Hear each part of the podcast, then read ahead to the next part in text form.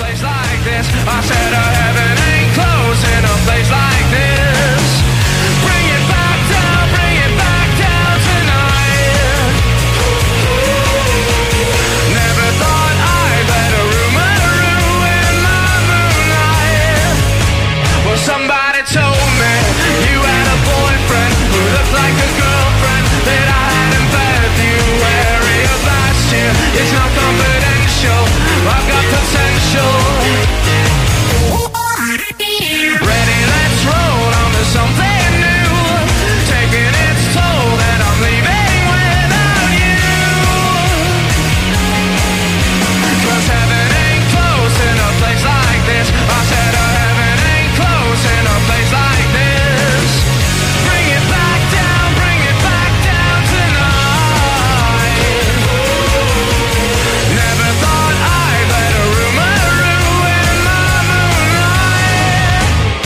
somebody told me you had a boyfriend who looked like a girlfriend that I had in February of last year. It's not confidential.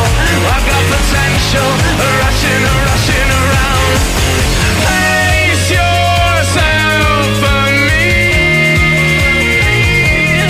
I said maybe, baby, please, but I just don't.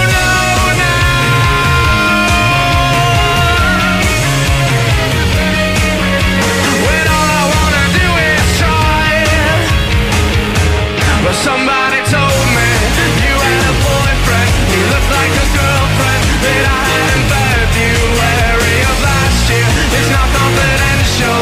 I've got potential. Rushing around. Somebody told me.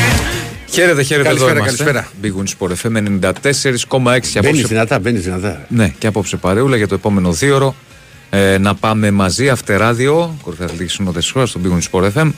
Με ανοιχτές γραμμές, λίγο μαζί μας Κώστας Κετσόγλου, Ηρακλής Αντίπας και Διονύσης Δεσίλας, Χάρης Χριστόγλου στον ήχο, 2.195.79.2.83.45 να τα συζητήσουμε όλα. www.sportfm.gr μηνυματάκια, μέσω Facebook μας βρίσκεται αυτεράδιο με λατινικούς χαρακτήρες και έχουμε να πούμε πολλά για το επόμενο δύο ώρο. Λοιπόν, μπάσκετ είχαμε Ολυμπιακός με 89.72 της Αλγύρης, εύκολα πήγε στο 6.4. Και από εκεί πέρα έχουμε τις ομάδες οι οποίες ολοκληρώνουν προετοιμασίες για τα παιχνίδια της Κυριακής. Για τον Παναθηναϊκό θα πει και ο Ηρακλής, για τον Ολυμπιακό υπάρχει το μάτς με τον Άρη. Υπάρχει ναι, κάποια αστερίσκη για το βασικό σχήμα όπως λέγαμε και χθες. Δηλαδή διεκδικεί ο Κότσερα με τον Βαγιανίδη, διεκδικεί ο Μαντσίνη με τον Βέρμπιτς στις θέσεις τους, σε μπακ και εξτρέμ. Είχαμε το τίμα σκάουτινγκ που λέγαμε από το πρωί και τις αλλαγές που γίνονται, τη ριζική αναδόμηση για την ακρίβεια του μάτους κάνουν στον Παναθηναϊκό. Λοιπόν, τι έχουμε από... Είχαμε Όφι Βόλος 1-1. Πρέπει να ακυρώθηκαν 3 γκολ. Ένας χαμός. Και ένα στα 92. Ναι. Δεν ξέρω τι έγινε εκεί. Περίεργη φάση πολύ. Είναι εκεί αν επηρεάζει, αν δεν επηρεάζει ο παίκτης. Είναι να μην σου τύχουν αυτές τις φάσεις. Είναι οι πιο περίεργες. Από εκεί πέρα είχαμε επίσης στα άλλα μάτς στην Ευρωλίγκα να δουλεύει Σπαρτιζάν 194. Ερυθρός Αστέρας Ολύμπια Μιλάνο 71-93, Μπασκόνια Μονακό 75-77. Α, λες και όλα τα αποτελέσματα γιατί τα είχα βγάλει. Okay. Ναι, αυτά. Και είχαμε και πόλο γυναικών, Ολυμπιακός νίκησε 5-4. Ναι, πολύ κοντά στο Final Four. Και είναι κοντά στο Final Four στο Champions League, στο πόλο των γυναικών. Λοιπόν, για πες για Ολυμπιακό. Λοιπόν, να ξεκινήσουμε το ποδόσφαιρο, να συνεχίσουμε με το μπάσκετ. Έχουμε και λέμε. Πρόκυψε πρόβλημα της τελευταίας στιγμής, δηλαδή που έμεινε εκτός ο Σκάρπα λόγω τραυματισμού. Ενδεκάδα δεν νομίζω ότι. Εντάξει, δεν θα ξεκινούσε ο Σκάρπα, δεν νομίζω ότι θα ξεκινούσε. Γιατί η ενδεκάδα που σκέφτεται να παρατάξει τον Ντίκο Μαρτίνες στο σημερινό πλέον παιχνίδι με τον Πανετολικό, νωρίς 5.30, θα είναι ο Πασχαλάκης κάτω από τα δοκάρια, ο Ροντινέη δεξιά, ο Κίνη αριστερά, ο Πιανκόν με τον Ντόι στο κέντρο της άμυνας, παρουσιάζει πολύ μεγάλο ενδιαφέρον. Τον ντεμπούτο που θα κάνει ο Πιανκόν στην πρώτη ομάδα του Ολυμπιακού, γιατί θυμίζω ότι είχε παίξει λίγο δύο παιχνίδια με τον Ολυμπιακό Β. Και το ξαναλέω ότι είναι παίκτης του Ολυμπιακού με μεταγραφή. Οπότε μακάρι το παιδί να πάει και καλά, αλλά και να συνεχίσει και στην πορεία και να τεθίσει και για άλλα μάτια στη διάθεση να τον υπολογίζει πολύ ο Μαρτίνεθ. Ο Έσαι με τον Καμαρά Στον άξονα ο Φορτούνης με τον Ποντένσες στα άκρα. Στην κορυφή ο Γιόβετιτς, γιατί ο Ελκαμπή είχε και πολύ μεγάλο ταξίδι, αλλά και γενικά είναι και σε μια περίοδο στην οποία δεν βρίσκει δίχτυα. Με τον Γιόβετιτς να είναι και σε πολύ καλή κατάσταση. Όπως έδειξε στα μάτια με την εθνική του ομάδα, με το Μαυροβόλιο, που και γκολ έβαλε και δύο ασίστ έδωσε σε δύο παιχνίδια.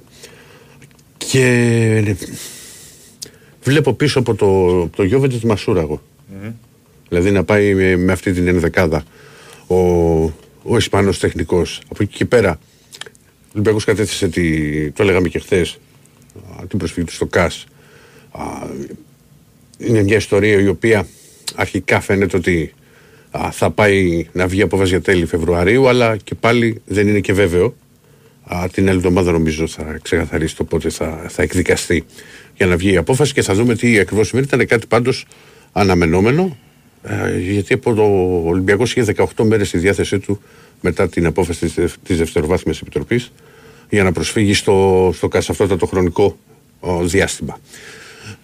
Λοιπόν, τώρα πάμε στο μπάσκετ. Πολύ καλός Ολυμπιακός, με καλή κυκλοφορία, και παρά το γεγονός ότι ξεκίνησε όχι άσχημα, ξεκίνησε άστοχα θα έλεγα, που ήταν, είχε ή ένα σε 7 ή ένα στα 8 τρίποτα.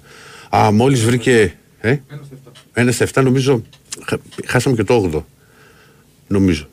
Μόλις βρήκε ο Ολυμπιακός αριθμό με έξω από τη γραμμή των 3 πόντων και γενικά είχε και πολύ καλή κυκλοφορία, πήρε διαφορά και καθάρισε το μάτς πάρα πολύ εύκολα. Ο Πίτερ συνεχίζει να κάνει εντυπωσιακές εμφανίσεις, δηλαδή είχε 22 πόντους, 6 rebound, πάλι ήταν εύστοχος. Το είχε αυτό το shoot, αλλά το βλέπουμε πια πάρα πολύ συχνά το να βγει στο πλάι από τα screen, το κάτσε και με το που πιάσει την μπάλα σουτάρει αμέσως. Έβαλε ένα τρίποντο από ασίστ του Μπραζδέικης τέτοιος, και δύο, και μάλιστα και από την ίδια θέση. Είναι πραγματικά δηλαδή το υπόδειγμα επαγγελματία, γιατί θυμίζω ότι την περσινή σεζόν όταν είχε μπροστά το Βεζέκοφ δεν γινόταν να παίξει περισσότερο. Δηλαδή άντε να φτάνει 10 λεπτά συμμετοχής και όχι και σε όλα τα παιχνίδια. Και όμως τον πίστεψε και τον πίστευε προφανώς. Φάνηκε αυτό ο κότς, γιατί τον έβγαλε μπροστά. Δηλαδή θα παίξει ο Πίτερς. Θα αποφάσισε να παίξει ο Πίτερς βασικό τεσάρι στον Ολυμπιακό. Και η προσέγγιση που είναι να γίνει θα είναι παίκτης με διαφορετικά χαρακτηριστικά. Αν θα είναι ο Πετρούσεφ, αυτό θα το δούμε τις επόμενες ημέρες. Πάρα πολύ καλή νέα, καλή εμφάνιση και νέο ρεκόρ καριέρας στην Ευρωλίγα από τον Γκάναλ, που μετά τους 23 πόντους με την Μπασκόνια. Βέβαια εκεί δεν συνδυάστηκε με νίκη, πολύ καλή του εμφάνιση σήμερα. Βάλει 25. Αποδεικνύει για ποιο λόγο τον κράτησε και πάλι ο Μπαρτζόκας. Και περιμένω για τα μηνύματα του Μίση που μου λέγει που πάμε με τον Κάναν. Γιατί θυμίζω ότι και πέρυσι ο Κάναν σε πολύ μεγάλα παιχνίδια έπαιξε. Δεν είχε τη σταθερότητα την οποία δείχνει φέτος. Αλλά πέρυσι σε μεγάλα μάτς με τη Φενέρ, με Παναθηναϊκό και στο τελικό με τη Ρεάλ ήταν ο καλύτερος παίκτης. Από τους καλύτερους παίκτες. Γιατί στο τελικό ήταν και ο Βεζέκοφ. Λοιπόν, Ολυμπιακός προχωρά. Τώρα έχει δύσκολο παιχνίδι εκτός έδρας με τη Μονακό, η οποία σήμερα κέρδισε με Μπάζερ Πίτερ στο τέλος με follow κάρφωμα. Και θέλω να σταθώ επίσης και σε έναν παίκτη που ψάχνει να βρει τα πατήματά του στον Ολυμπιακό, και αυτός δεν είναι άλλος από τον Μπραζδέικης, ο οποίος εκμεταλλεύτηκε το γεγονός ότι ο Παπα-Νικολάου φορτώθηκε γρήγορα με 3 φάουλ και πήρε αρκετό χρόνο συμμετοχής. Πάρα πολύ καλός ήταν ο Μπραζδέικης, είχε 9 πόντους, 6 rebound, 4 assist, καλές άμυνες, ένα ψεγάδι, ήταν άσχος στις 4 βόλες που εκτέλεσε, έβαλε τη μία, έχασε τις πρώτες 3. Γενικά είναι ένας παίκτης που ο οποίος έχει αποκριθεί για να δώσει πράγματα στον Ολυμπιακό, και είναι εμφάνιση που μπορεί να χτίσει πάνω σε αυτή για να συνεχίσει και στα επόμενα μάτς να δίνει λύσεις και να βοηθήσει την ομάδα. Αυτά τα υπόλοιπα νομίζω ότι μπορούμε να τα συζητήσουμε με τον κόσμο. 95-79-283-4 και 5 τα τηλέφωνα επικοινωνίας. Σας βγάζει ο Χάρης. Πάμε να ξεκινήσουμε, Χάρη μου. Για πάμε. Καλησπέρα. Να μην μιλήσω μέχρι 1η Δεκέμβρη. Μισό λεπτό, κύριε Οικονομάκο. Μπορεί να είναι η τρίτη φορά, αλλά σας θέλω κάτι, γιατί άκουσα που είπατε κάτι στον Πάπη το μεσημέρι. Ναι. Και μου έκανε τρομερή εντύπωση. Ναι. και είναι και επιπροσωπικό, αλλά δεν έχω εγώ θέμα. Αλλά να σας ρωτήσω κάτι. Το Μίμη τον Κλαβά που τον ξέρετε εσείς. Είναι θείος μου. Από πού είναι θείος σας? Από τη μητέρα μου. Από τη μητέρα σας. Ναι. Μιλάμε για τον που ήταν και πρόεδρος στην ΕΣΕΑ. Ήταν... Ναι. Ναι. Ναι. Μάλιστα, ήταν από τη μητέρα σας, γιατί μου κάνει τρομερή εντύπωση. Είναι εξάδελφος με τη θεία μου που μένουμε και στο ίδιο σπίτι δηλαδή. Τότε είμαστε συγγενείς. Αυτό φοβήθηκα. Για να μην εκκρεμίσει. Τώρα θα το λύσουμε αυτό. Τώρα θα λυθεί αυτό. Δεν μπορεί να είμαστε συγγενείς. Με τη θεία μου που είναι. Δηλαδή είναι αδερφός της μητέρας σας. Όχι. Πώς ήταν δηλαδή? Είναι μακρινός. Δεν θυμάμαι ακριβώς τι είναι. Μου λέει θα σε πάω στο Μίμη τον Κλαβά το θείο σου και με πήγε. Και ήταν στο Υπουργικό Γραφείο και με δέχτηκε για μισή ώρα. Στην Οικουμενική Κυβέρνηση είχε πει. Στην Οικουμενική Κυβέρνηση, ναι. Ναι. Κάτι λοιπόν, ήθελα να πω... Μπορεί να σε δηλαδή, μια ερώτηση. Τη μητέρα σας στο υπόλοιπο πώς τη λέγανε? Μαρανή. Μαρανή. Ναι. Θα ρωτήσω ήταν, και... Ήταν από την Αμαλιάδα. Και η θεία του. Η θεία μου είναι από την Αμαλιάδα. Ναι. Άρα κάτι γίνεται. Μπορεί να είναι θείος ο οικονομάκος. Άρα από εδώ και πέρα θα το λες θείο. Θα το λες θείο. Θείο. Μπορεί να είναι ανιψιός σας ο Ηρακλής. Οπότε κοιτάξτε να πρέπει να κάνουμε. Πρέπει να κανονίσουμε. Ναι. Πρέπει να κανονίσουμε μια συνάντηση. Μην γελάτε. Ναι. Θα το φέρω εγώ. Κύριε Οικονομάκο, θα το φέρω εγώ τον ανιψιό στο Κολονάκι. Τον ανιψιό. Ναι. Εντάξει. Μαρανή είπατε. Μάλιστα. Θα ρωτήσω και θα σας πω την άλλη εβδομάδα, αλλά δεν θα συνεχίσουμε γιατί είναι τρίτη φορά κύριε Οικονομάκο. Σας ευχαριστώ τώρα που βρήκαμε τη συγγένεια. Δεν είπα να επιτυχθεί. Κάτσε. Κάτσε. Θέλω να μιλήσω για τη σημερινή επέτειο. Δεν επέτειο. Άσε Διονύση, είναι τρίτη φορά. Σαν σήμερα σε 2-3 ώρες πριν 50 χρόνια... Ναι, μπήκαν στο σπίτι σας. Τα έχουμε πει αυτά. Κάτσε το θείο, μην το διαβάσεις. Δεν τρέπεσαι. Ο Ταγματάρχης Δασκαλάκης, ο Ιωαννιδικός, έσπασε το σπίτι μου με 30 σφαίρες και συνέλαβε τον πατέρα μου. Ήτανε μια εβδομάδα μετά το Πολυτεχνείο. Ναι. Ήτανε η ανταρσία του Ιωαννίδη. Επειδή πήγαινε ο Παπαδόπουλος να κάνει δημοκρατία, ο Ιωαννίδης ήθελε να κάνει δικτατορία για 50 χρόνια. Και έφερε για 50 χρόνια δημοκρατία. Του χρόνου συμπληρώνονται 50 χρόνια από τη δημοκρατία. Συλλάβανε τον πατέρα μου, τον πήγαν στο ΕΑΤΕΣΑ. Τον παππού σου δηλαδή. Γιατί ο πατέρα μου. Όχι, του Αϊρακλείου. Ο πατέρας του θείου λέγεται παππούς κανονικά. Έτσι δεν είναι? Ναι.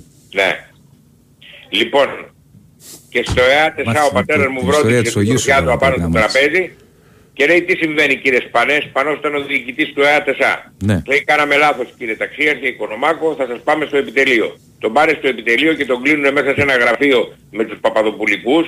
Και οι Παπαδοπουλικοί του λένε εσύ τι δουλειά έχεις εδώ. Και αστραπιαία γράφει ο πατέρας μου στο πρώτο από τα 14 βιβλία του, κατάλαβα λέει. Δεν ήμουν της αμέσως εμπιστοσύνης ούτε των Παπαδοπουλικών ούτε των Ιωαννιδικών. Για μια ακόμα φορά ανήκα στην πατρίδα μου. Έγινε κύριε Οικονομάκο. Μαρανή είπαμε.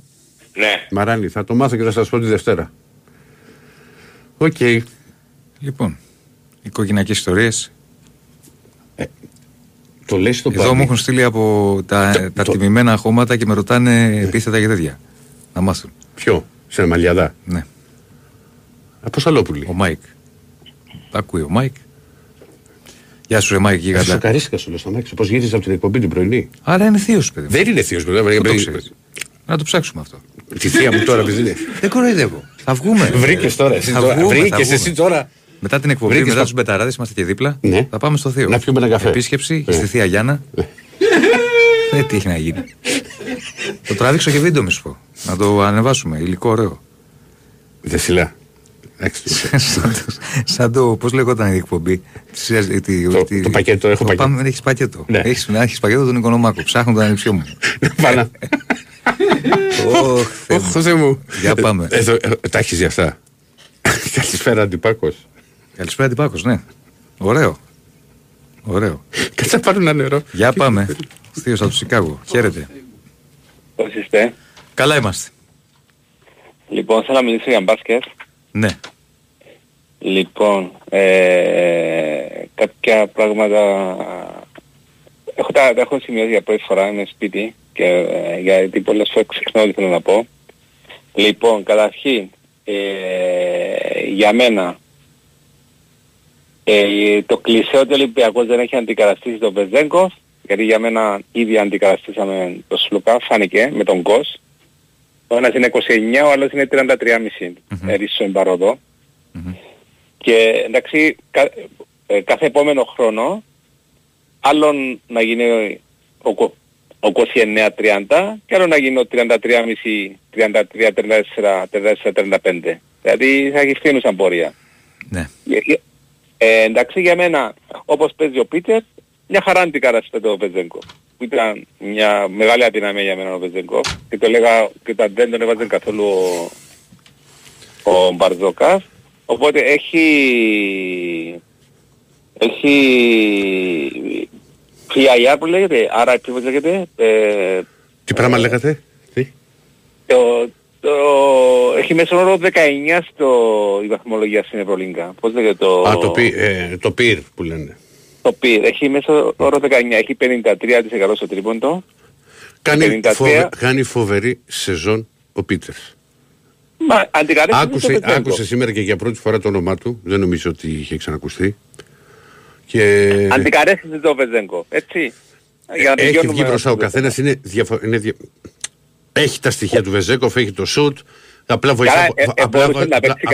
βοηθάει πάρα πολύ και στα rebound και γενικά και στην άμυνα που λέγαμε και πέρυσι ότι είχε κάποια θέματα φέτος. Δείχνει το παλεύει το παιδί και είναι και μια χαρά. Και γενικά. Καλύτερα δεν μπορούσε να παίξει. Και γενικά είναι. Τα φάνω τώρα στα λεγάκια, αλλά που λέω περιμένετε να δέσει λίγο η ομάδα, να τους δούμε όλους μαζί.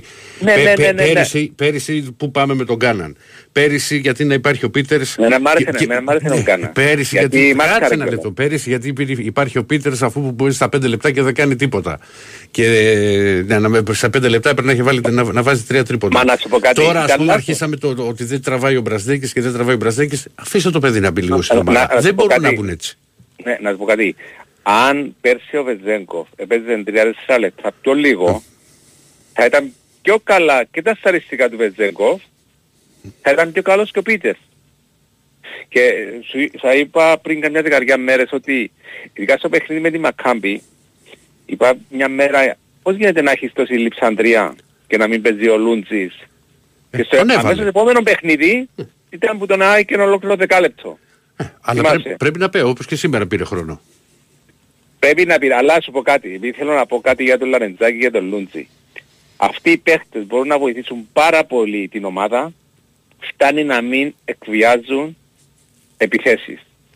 Τα στατιστικά και τους δύο στα τρίποντα είναι 14 ο ένας, 18 ο άλλος, δεν τα πριν λίγο, σε 10 παιχνίδια, δεν είναι σε 2 παιχνίδια.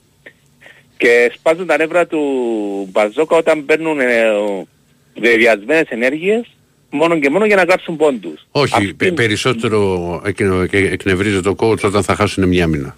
Παρά άμα θα πάρουν... Τι θέλεις από αυτούς? Παρά άμα κάνουν μια τραβηγμένη επίθεση. Ναι, από αυτούς μια τραβηγμένη επίθεση μπορεί να έχει ρυθμό ένας παίκτης. Ο Κάναν θα πάρει σίγουρα μια τραβηγμένη επίθεση. Εντάξει, είναι το στυλ του. Θέλεις παραπάνω άμυνες, πολλή ενέργεια, περισσότερο οργάνωση από τον Λούντζι που είναι άσος, ο άλλος είναι διάρη. Και δεν υπάρχει λόγος, αν θέλουν να προσφέρουν λίγο επιθετικά, ας μου βάζουν 1-2 μπασίματα. 1-2 lay-up κλπ. Τέλος.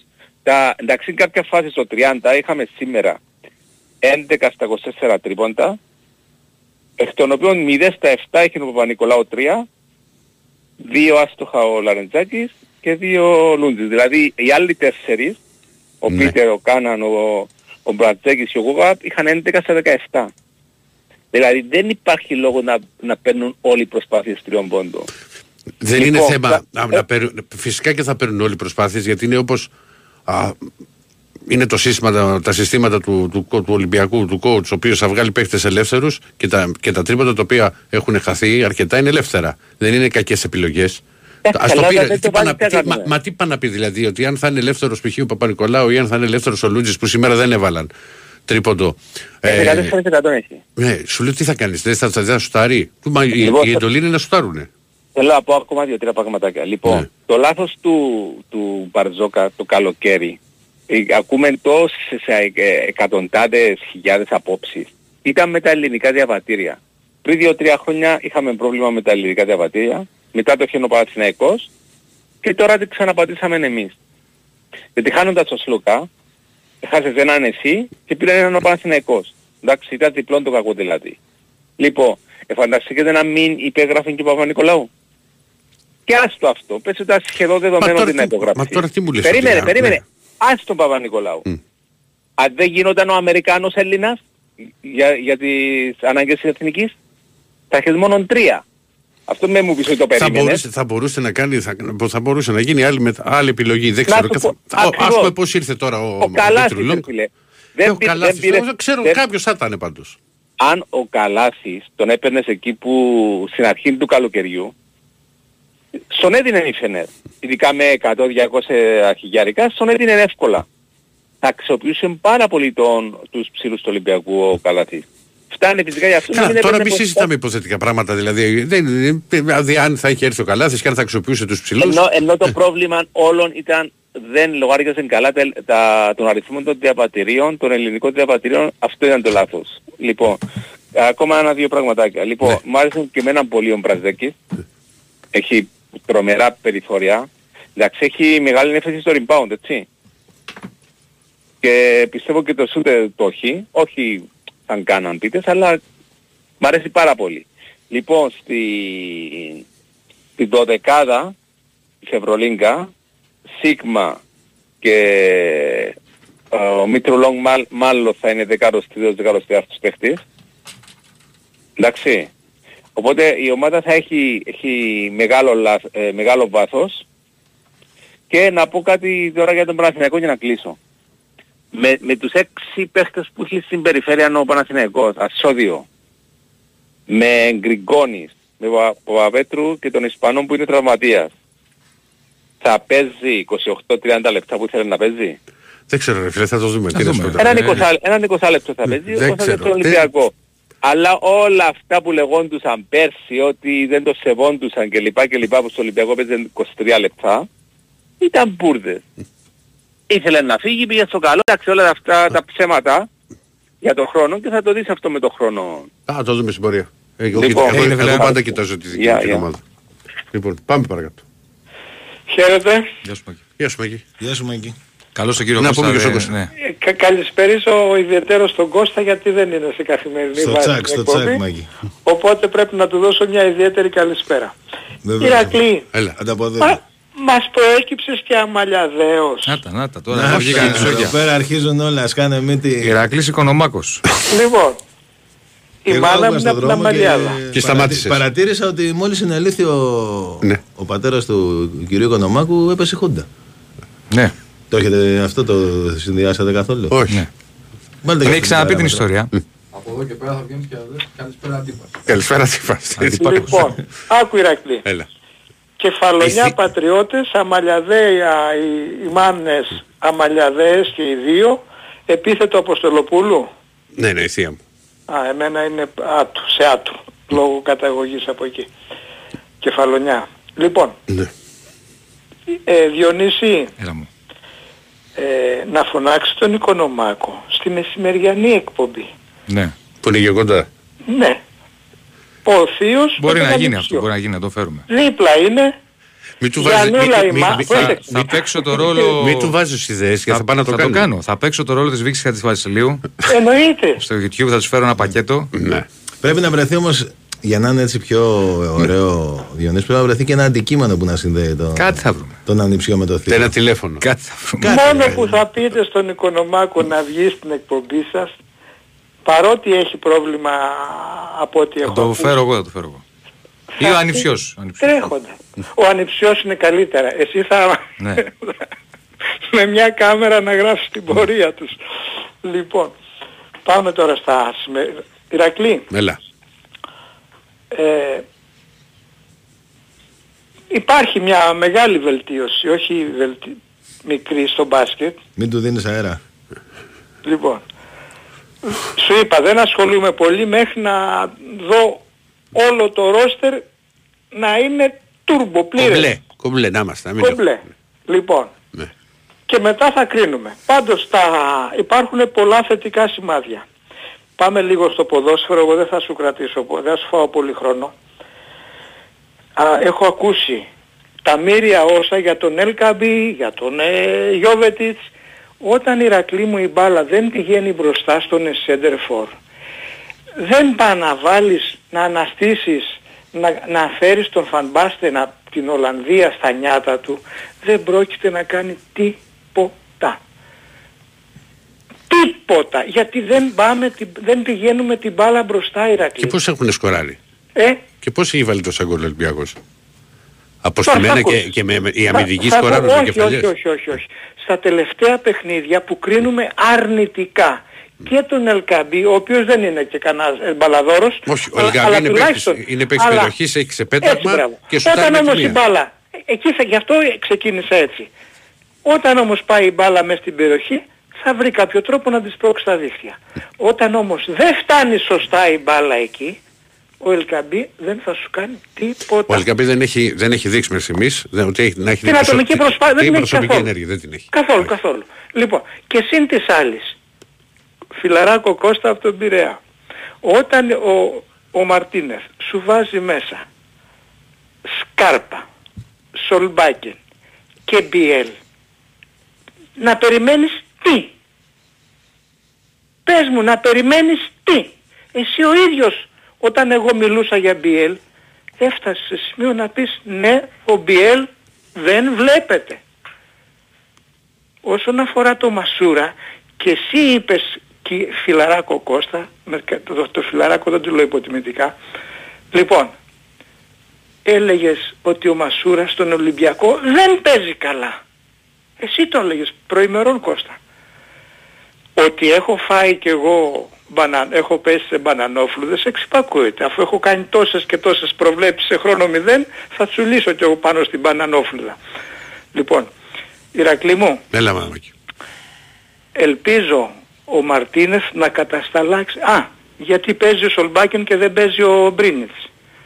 Είναι απλά τα πράγματα. Όχι, τον Μπρίνιτς θα ήθελα και εγώ πολύ να το δω. Θα σου πω γιατί δεν παίζει, Ηρακλή, αυτό το ξέρεις και εσύ. Όλοι το ξέρετε. Γιατί για να έρθει ένας παίχτης από τη Ρώμα. Ναι.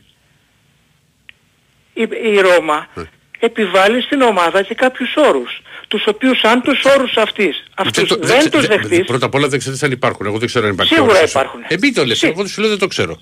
Μπορώ να ρωτήσω. Ηρακλή, όταν σου δίνει μια ομάδα μεγαλύτερου βεληνικούς από τη δικιά μας, θα επιβάλλει κάποιους όρους. Γιατί θέλει ο παίκτης. Υπάρχουν περιπτώσεις να πεις ότι θα κάνει 20 χρόνια. Πάντως λέγεται αυτό και εγώ δεν θυμάμαι ποτέ όρους. Σε κάποιους υπήρχε. Εγώ δεν θυμάμαι καθόλου. Και εγώ δεν το θυμάμαι και δεν νομίζω ότι υπάρχει. Τότε δεν υπάρχει. Και δεύτερον, και εγώ θέλω να δω το πιτσιρικά. Και σύν της άλλης, ο Μπρίνιτς είναι δικός μας παίκτης. Αντί να τον ανεβάσουμε, να του δώσουμε παιχνίδια, να πάρει στα πόδια του, γιατί θα τον έχουμε και του χρόνου και τον επόμενο αν πάει καλά το παιδί. Και δίνουμε παιχνίδια σε παίχτες οι οποίοι το καλοκαίρι θα πάνε στο καλό. Έγινε, Μακή. Και καλά να είναι οι άνθρωποι. Λοιπόν, σας καληνυχτίζω. Γεια σου, Μακή. Γεια. Έχεις διάλειμμα, Χαρή. Πάμε μετά. Το πέρασαμε. Προχωράμε. Χαίρετε. Ναι, γεια σας. Γεια σας. Χρήστο από Πετρούπολη. Γεια σου, Χρήστο. Γεια σου, Χρήστο. Εγώ θα μιλήσω νομίζω ότι ο Κώστα το Σάββατο την Κυριακή που ήταν με το Μιαούλη σου, δεν θυμάμαι. Ναι, με το Μιαούλη ήμουνα. Ναι. Σήμερα θα σας κάνω μια μεγάλη αποκάλυψη. Ναι, όχι κι άλλη. Δεν θα την αντέξω. Τι έχουμε. Ο Αναστάσης ξέρετε τι δουλειά κάνει. Όχι. Δεν θα το φανταστεί. Γιατρός. Ναι. Είμαι με ένα φίλο μου εδώ στο πρακτορείο και μου λέει ο Αναστάσης είναι ξαδερφός μου. Γιατρός είναι, μου λέει αυτός που βγαίνει. Γλωσσόπαρε, του λέω. Εδώ στη Χρυσούπολη, με Συγκυπούπολη κάπου. Και τώρα θα σας πω ότι δεν πρόκειται να κοιμηθώ όλο το βράδυ. Ξέρετε τι έχω πάθει. Εγώ παίζω ένα σύστημα 2-3-4, 2-3-4-5. Νομίζω ότι θα σου κάνει καμιά εγχείρηση ο Αναστάσης. Όχι. Γιατί θα σου κάνει μην κοιμηθείς γιατί... Έχω πιάσει. Και έχω πιάσει 5 σκορ 2-2 και με το έκτο παίρνω 560.000. Και είναι μια μισή, είναι 2 ώρα το βράδυ. Και δεν το έχω παίξει 2, 3, 4, 5, 6 γιατί ήταν 15 ευρώ τώρα, έκανε 15 ευρώ. Και το έχω παίξει διάδα εξάδα. Δηλαδή μόνο τώρα παίρνω 450 ευρώ. Άμα έρθει και το έκτο Φέρω 560.000 που για να δω. 562.000 δηλαδή, εντάξει. Σε περιμένουμε τη Δευτέρα. Μακάρι. Όχι με περιμένετε, θα σας κάνω εγώ ό,τι θέλετε. Είναι η Κορίνθιας, για ξέρετε. Η Κορίνθιας. Και τι θέλουμε την Κορίνθιας. 2-2. Και πού να το καλύψεις το 2-2. Κορίνθιας Μαρία. Και δεν έχω και την εφαρμογή στο ΟΠΑΜ να κάνω... Άμα έχεις μια άκρη στη Βραζιλία και έδινες 50.000 μπορεί να το αναβάλανε το μάτσο. Να μπαίνει ένας μέσα. Ναι, ένας. 30 θα μπαίνανε με 50.000. Για ψάξου. Διονύση. Έλα φίλε μου. Εσένα θέλω. Ναι. Πες μου. Παναθηναϊκός Άρης προγνωστικό για το στοίχημα. Προγνωστικό.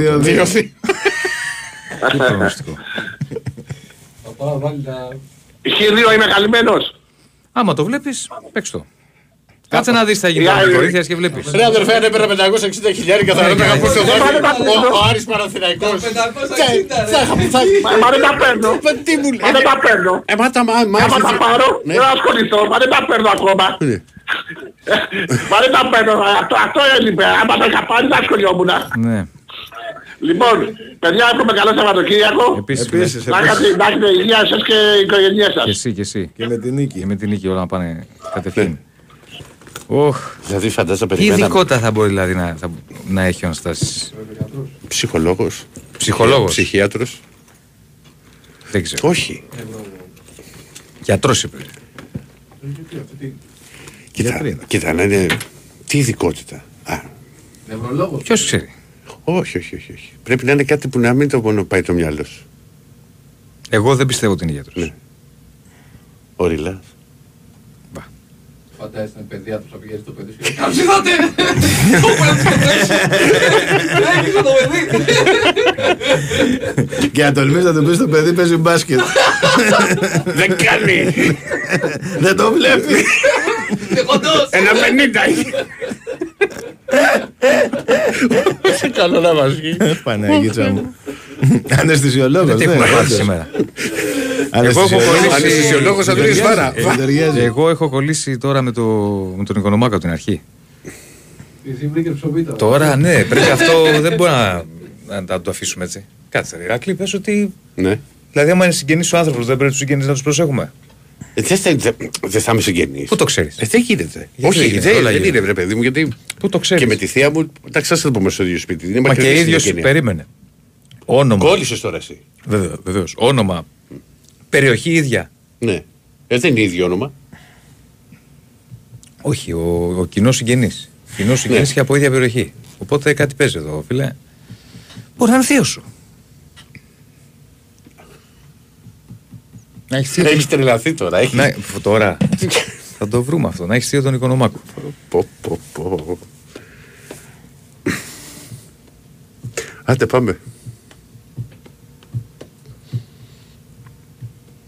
Νευρολόγος είναι τα περισσότερα που έχουν έρθει. Παιδιά μην επιμένετε, δεν ξαναβγαίνω Αναστάσεις. Έχει ένα μπαν πολύ μεγάλο σε διάρκεια. Ας πρόσεχε. Όταν αν θέλει μπορεί να πάει να αφοσιωθείς στους ασθενείς του. Να αφοσιωθεί στην επιστήμη του. Τι έχουμε εδώ. Δεν βγαίνει. Με αυτό που σου είπε προχθές λέει προκτολόγος. Έχει ένα point. Όχι Θεέ μου. Χαίρετε. Τι έφαγες. Ναι.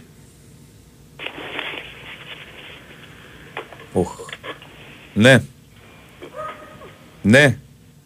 Έλα παιδιά. Έλα Κωστά. Εγώ είμαι.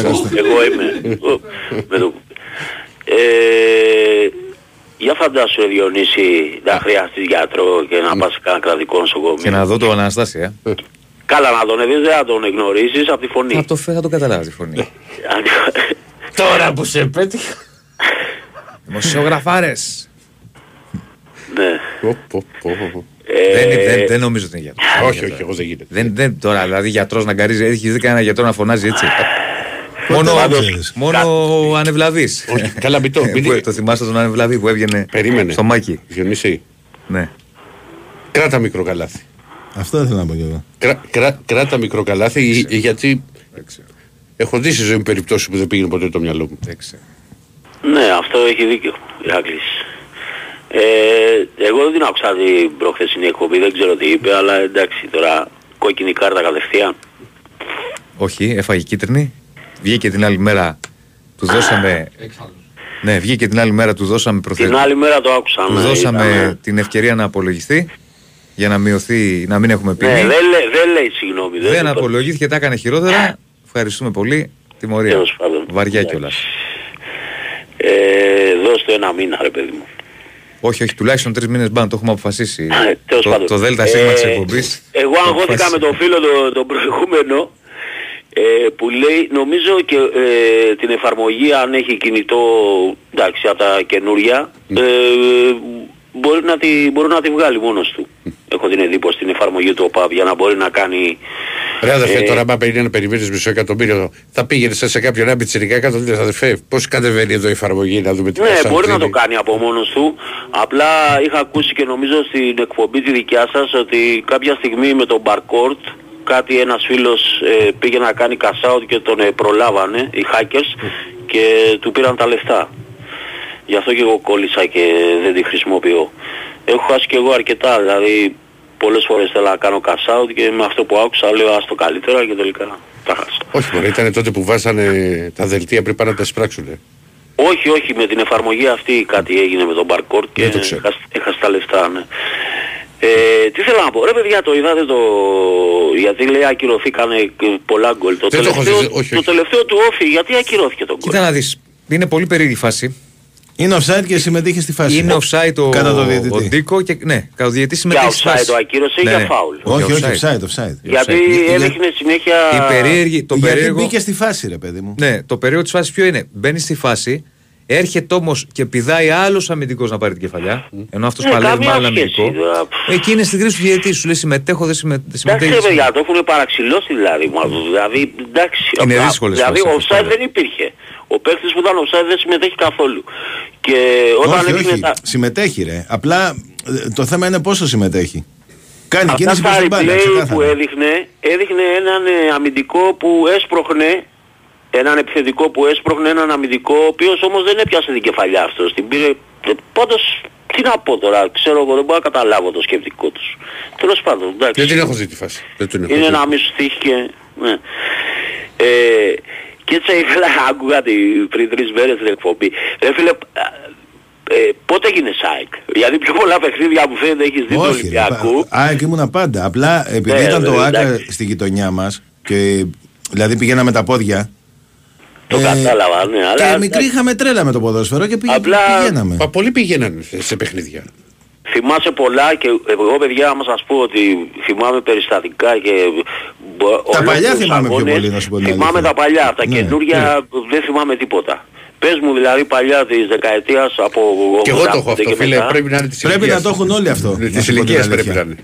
Ναι, ναι, θυμάμαι πάρα πολλά πράγματα. Θα σου πω γιατί δεν θυμάσαι. Γιατί τα ντέρμπι τότε.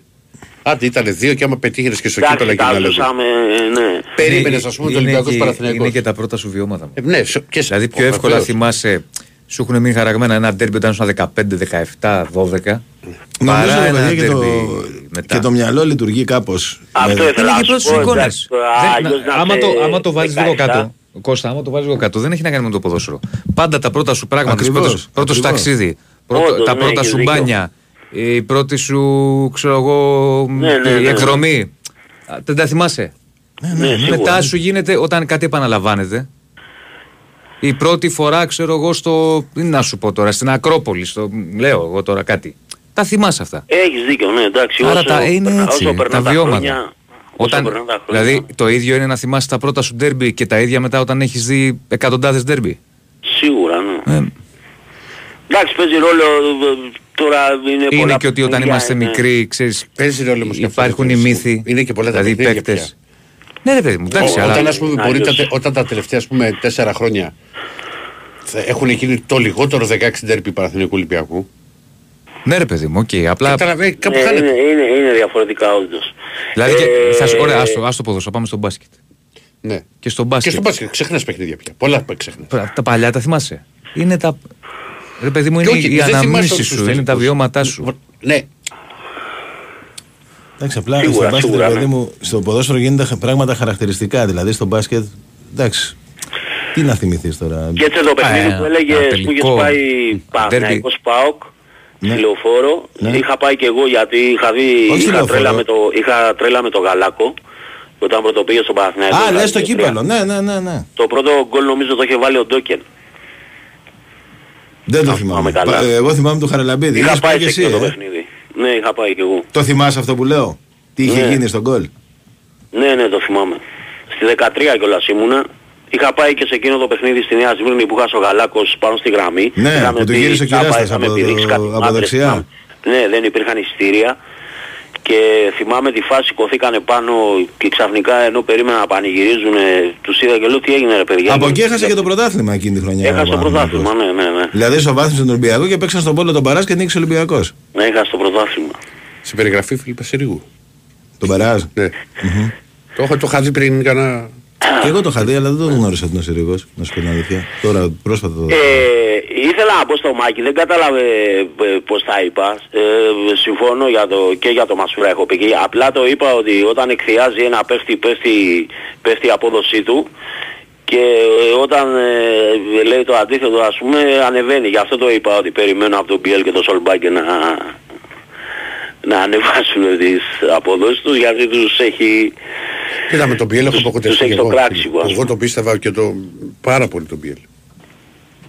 Ναι, η αλήθεια είναι αυτή. Εγώ στην αρχή, ναι φίλε, και στα πρώτα παιχνίδια μας ξεκίνησα με γκολ, αν θυμάσαι, από πάσα του Κορεάτη, το πρώτο γκολ που έβαλε στο Καρεσκάκι, πήγε καλά, αλλά μετά με έχει απογοητεύσει, τον θεωρώ ότι είναι αδιάφορος, βαριέται. Δηλαδή και τα σουτ που κάνει βαριεστημένα τα κάνει, αυτή την εντύπωση. Σε αντίθεση με τον Σολμπάκεν, ο οποίος προσπαθεί, δεν του βγαίνουν. Και έχει ένα αρχοντικό σύλλογο. Όλοι οι παίχτες, είτε είναι μπάσκετ, βλέπουμε τώρα... να είναι σε ένα δικό του κόσμο. Όλοι οι παίχτες, ρε παιδιά, θέλουν παιχνίδια, όλοι οι αθλητές, είτε είναι μπάσκετ, βλέπουμε τώρα, δηλαδή άλλον κάνανε, άλλο, κυρίως ο Πίτερς, ας πούμε, είναι άλλος παίχτης, έτσι. Μα δεν γινόταν, γιατί παίρνει χρόνο. Πώς πήγες μπροστά τον Βεζέκοφ? Πώς να πατήσει να κάνει πίσω. Όλοι οι παίχτες θέλουν παιχνίδια. Δηλαδή τώρα το Σολμπάκεν άμα θα είναι τελείως διαφορετικός. Έτσι πιστεύω. Αυτή είναι η γνώμη μου. Πολύ καλός Ολυμπιακός σήμερα. Έτσι. Δηλαδή είδαμε ότι μόλις αρχίσανε και μπαίναν τα σουτ, μπαίναν όλα. Τώρα έχουμε 6-4 εμείς, 6-4 και ο Παναθηναϊκός. Ναι.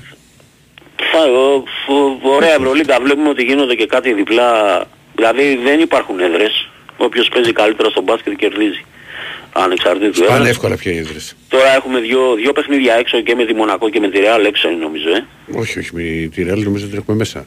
Τη Ρεάλ μέσα την έχουμε, γιατί άκουγα το τέτοιο που έλεγε και το ένα να πάρει, αν τη Ρεάλ την έχεις μέσα το ένα παιχνίδι πρέπει να το πάρεις οπωσδήποτε. Η Μονακό είναι τώρα. Ναι, Μονακό έχουμε τώρα. Και 12η έχουμε μέσα τη Real. Καλά το θυμόμαστε. Ναι, μετά είναι με τη Real. Μετά είναι με τη Real σίγουρα. Λοιπόν. Έγινε ο Βαρινά. Καλή συνέχεια, καλή εκπομπή. Γεια χαρά. Πάμε στον επόμενο, καλησπέρα. Ναι, καλησπέρα παιδιά, τι κάνετε? Καλώς. Γεια σου. Τι έγινε, πώς πάτε? Καλά, εσύ? Στοιχηματικά. Και ναι και όχι. Και ναι και όχι. Ήρεμα. Ήρεμα, ναι. Θετικά, αλλά χαλαρά. Τώρα θα βγούμε στα χοντρά το Σαββατοκύριακο που έχει αρχίσει πάλι τα πρωταθλήματα. Στα χοντρά. Στα σκληρά θα πέσουμε δηλαδή. Εξαρτάται ο καθένας πώς το βλέπει και τι κάνει. Εσύ πώς πας? Καλά, κάνα λόγος εδώ, δεν έχουμε παράπονο. Φέτος είναι ίσως η καλύτερη χρονιά από όλες που, τουλάχιστον την τελευταία πενταετία. Ήθελα να σας δώσω και εγώ μια πληροφορία για το πρόσωπο που λέτε, θα βοηθήσω σε κάτι. Πολλές αποκαλύψεις σήμερα η εκπομπή. Ναι, είναι στρατιωτικός γιατρός. Α, μάλιστα. Αυτό λέω μόνο. Είναι 99% πληροφορία, δεν είναι 100%, εντάξει. Σε στρατόπεδο. Όχι, στρατιωτικός γιατρός. Δεν ξέρω αν έχει από... Σε στρατιωτικό νοσοκομείο. Ναι, κάποτε μάλλον θα ήταν. Τώρα δεν ξέρω αν το άσχει ακόμα το επάγγελμα. Απλώς από ό,τι γνωρίζω. Άρα έχει και βαθμό. Μάλλον, εννοείται κάποιο βαθμό έχουν. Μάλιστα. Ίσως έτσι εξηγείται και η ομιλία του. Ναι. Κάποιες φορές. Ίσως. Άντε να πας στο στρατό και να πετύχεις λοχαγό τον Αναστάση. Τι θες? Πάλι καλά που δεν το πήρε και εσύ Διονύση, ήταν ένας βιβλίας. Τι, δεν σ' άκουσα. Πάλι καλά που δεν το πήρε και εσύ, λέω. Ναι. Δηλαδή, δεν θα έχεις τελειώσει. Ποιος σου κάνει έφοδο να στάσεις σκοπιά. Πάει, θα σου φύγουν όλα και τα κράνη και τα όπλα, θα τρέχεις. Ωχ, Θεέ μου. Πολύ γελάμε σήμερα. Εντάξει. Για πάμε. Μεγάλη γιορτή σήμερα, να ευχηθούμε χρόνια πολλά και στις Κατερίνες, σε όσους γιορτάζουν, στις Κατερίνες, και όσοι έχετε πρόσωπα που γιορτάζουν, να χαίρεστε. Πάμε λοιπόν με σηματάκι, όχι με σηματάκι, με πεντάδα με γκολ, με 11 απόδοση. Πρώτος αγώνας στο 516 Ζηρίχη Young Boys, γκολ εννοείται. Δεύτερος αγώνας στο 272 η Άιντραχτ με Τσουγκάρδη. Τρίτος αγώνας στο 524 η Τβέντε με την Αιτχόβεν. Τέταρτος αγώνας στο 591 η Γάνδη με την Ουνιόν Σεν Σιλουάζ. Και σε τελευταίος αγώνας στο ντέρμπι της Ιταλίας στο 298 η Γιουβέντους με την Ίντερ. Αυτά παιδιά πρέπει να προλάβουμε να τα βρείτε στη λέμε χρήση γραφή να μπείτε στο Facebook με ελληνικούς χαρακτήρες. Καλώς από τον κύριο Κονάχη και καλή συνέχεια. Να σε καλά. Πάμε στον επόμενο φίλο. Ναι. Εγώ είμαι. Ναι. Τι κάνουμε παιδιά. Να τους αλλάξουμε όλους. Όρισε. Λέω να τους αλλάξουμε όλους. Ποιους, για ποιους λες, για τον μπάσκετ. Ναι. Όχι, σήμερα να παίξουμε καλά. Σήμερα είμαι ικανοποιημένος. Ναι, με τον Άθμι Τροντό. Την άλλη εβδομάδα να χάσουμε από την Μονακό, από την Παξίνα, να τους αλλάξουμε. Δεν είπα να τους αλλάξουμε. Είπα να κάνουμε προσθήκη. Καταλαβαίνεις. Είπα να κάνουμε προσθήκη γιατί εγώ θέλω... Αν πέρυσι, ας πούμε, είχαμε πάρει το Καπάτσο, θα είχαμε πάρει και το Ευρωπαϊκό. Και να είχαμε πάρει... Το Καπάτσο. Το Καπάτσο, ναι. Καπάτσο δεν λέγεται, πώς λέγεται. Γιατί αυτός ο... Αυτός που ήταν σειρεάλ ελεύθερος που πήγε στον Ερυθρό Αστέρα. Ναι, ελεύθερος. Ναι, άμα τον είχαμε πάρει, θα είχαμε πάρει το Ευρωπαϊκό 100%, καταλάβες. Αυτός σημαίνει ότι εγώ είμαι... Πώς να σου πω... Αυτά που θα σου πω, θα σου πω για να πάρουμε το Ευρωπαϊκό. Είναι για να πάρουμε το πρωτάθλημα εύκολα. Δεν θα σου κάνω... Δεν θα σου πω αυτό και καλά την ομάδα... 60 εκατομμύρια, 70, πού να το φτάσουμε το budget. Γιατί... Δεν βλέπεις και τίποτα θετικό. Όχι, σήμερα σου πω είναι καλά, είμαι ικανοποιημένος με το γονάς με τρουλόγι, είμαι αρκετά ικανοποιημένος. Δεν έπαιξω... Έγινε... Με τη μεταγραφή έγινε μια προσθήκη.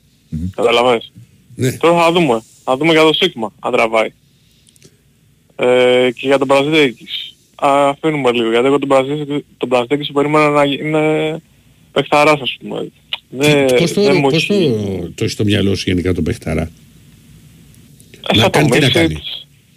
Σαν τον Λάρκιν, τέτοιους παίκτες. Σαν τον Κάναν, δηλαδή σαν τον Πίτερς. Δηλαδή να... Ας πούμε εμένα ο Πίτερς, να σου πω την αλήθεια, μου αρέσει καλύτερα για τον Μπεζέκο. Γιατί δεν εκβιάζει σουτ, γιατί έχει γίνει σκληρός. Το πάμε και στα άκρο δηλαδή τώρα. Δηλαδή από εκεί που δεν το θέλαμε έχουμε φτάσει σε σημείο να είναι και καλύτερος στο Μπεζέκο. Γιατί το κάνουμε αυτό. Είναι καλύτερος στο Μπεζέκο. Καλύτερος. Είναι καλύτερος, ναι. Γιατί είναι πιο σαν... Είναι πέρσι όργια, δηλαδή εντάξει. Καλός και πρόπες, καλός παίκτης. Για δείτε ρε παιδιά τα στατιστικά του. Μην συγκρίνετε. Τον Μπεζέκο έπαιρνε 18 σουτ και ο Πίτερς παίρνει από τα 15 θα βάλει τα 10, τα 12. Ο Μπεζέκο θα έπαιρνε πάνω από 20. Είναι καλύτερος. Το λέω εγώ που... Αυτή τη στιγμή είναι καλύτερος. Αυτή τη στιγμή είναι καλύτερος. Δεν θα βάλει από τα 15, τα 12 ρε φίλε.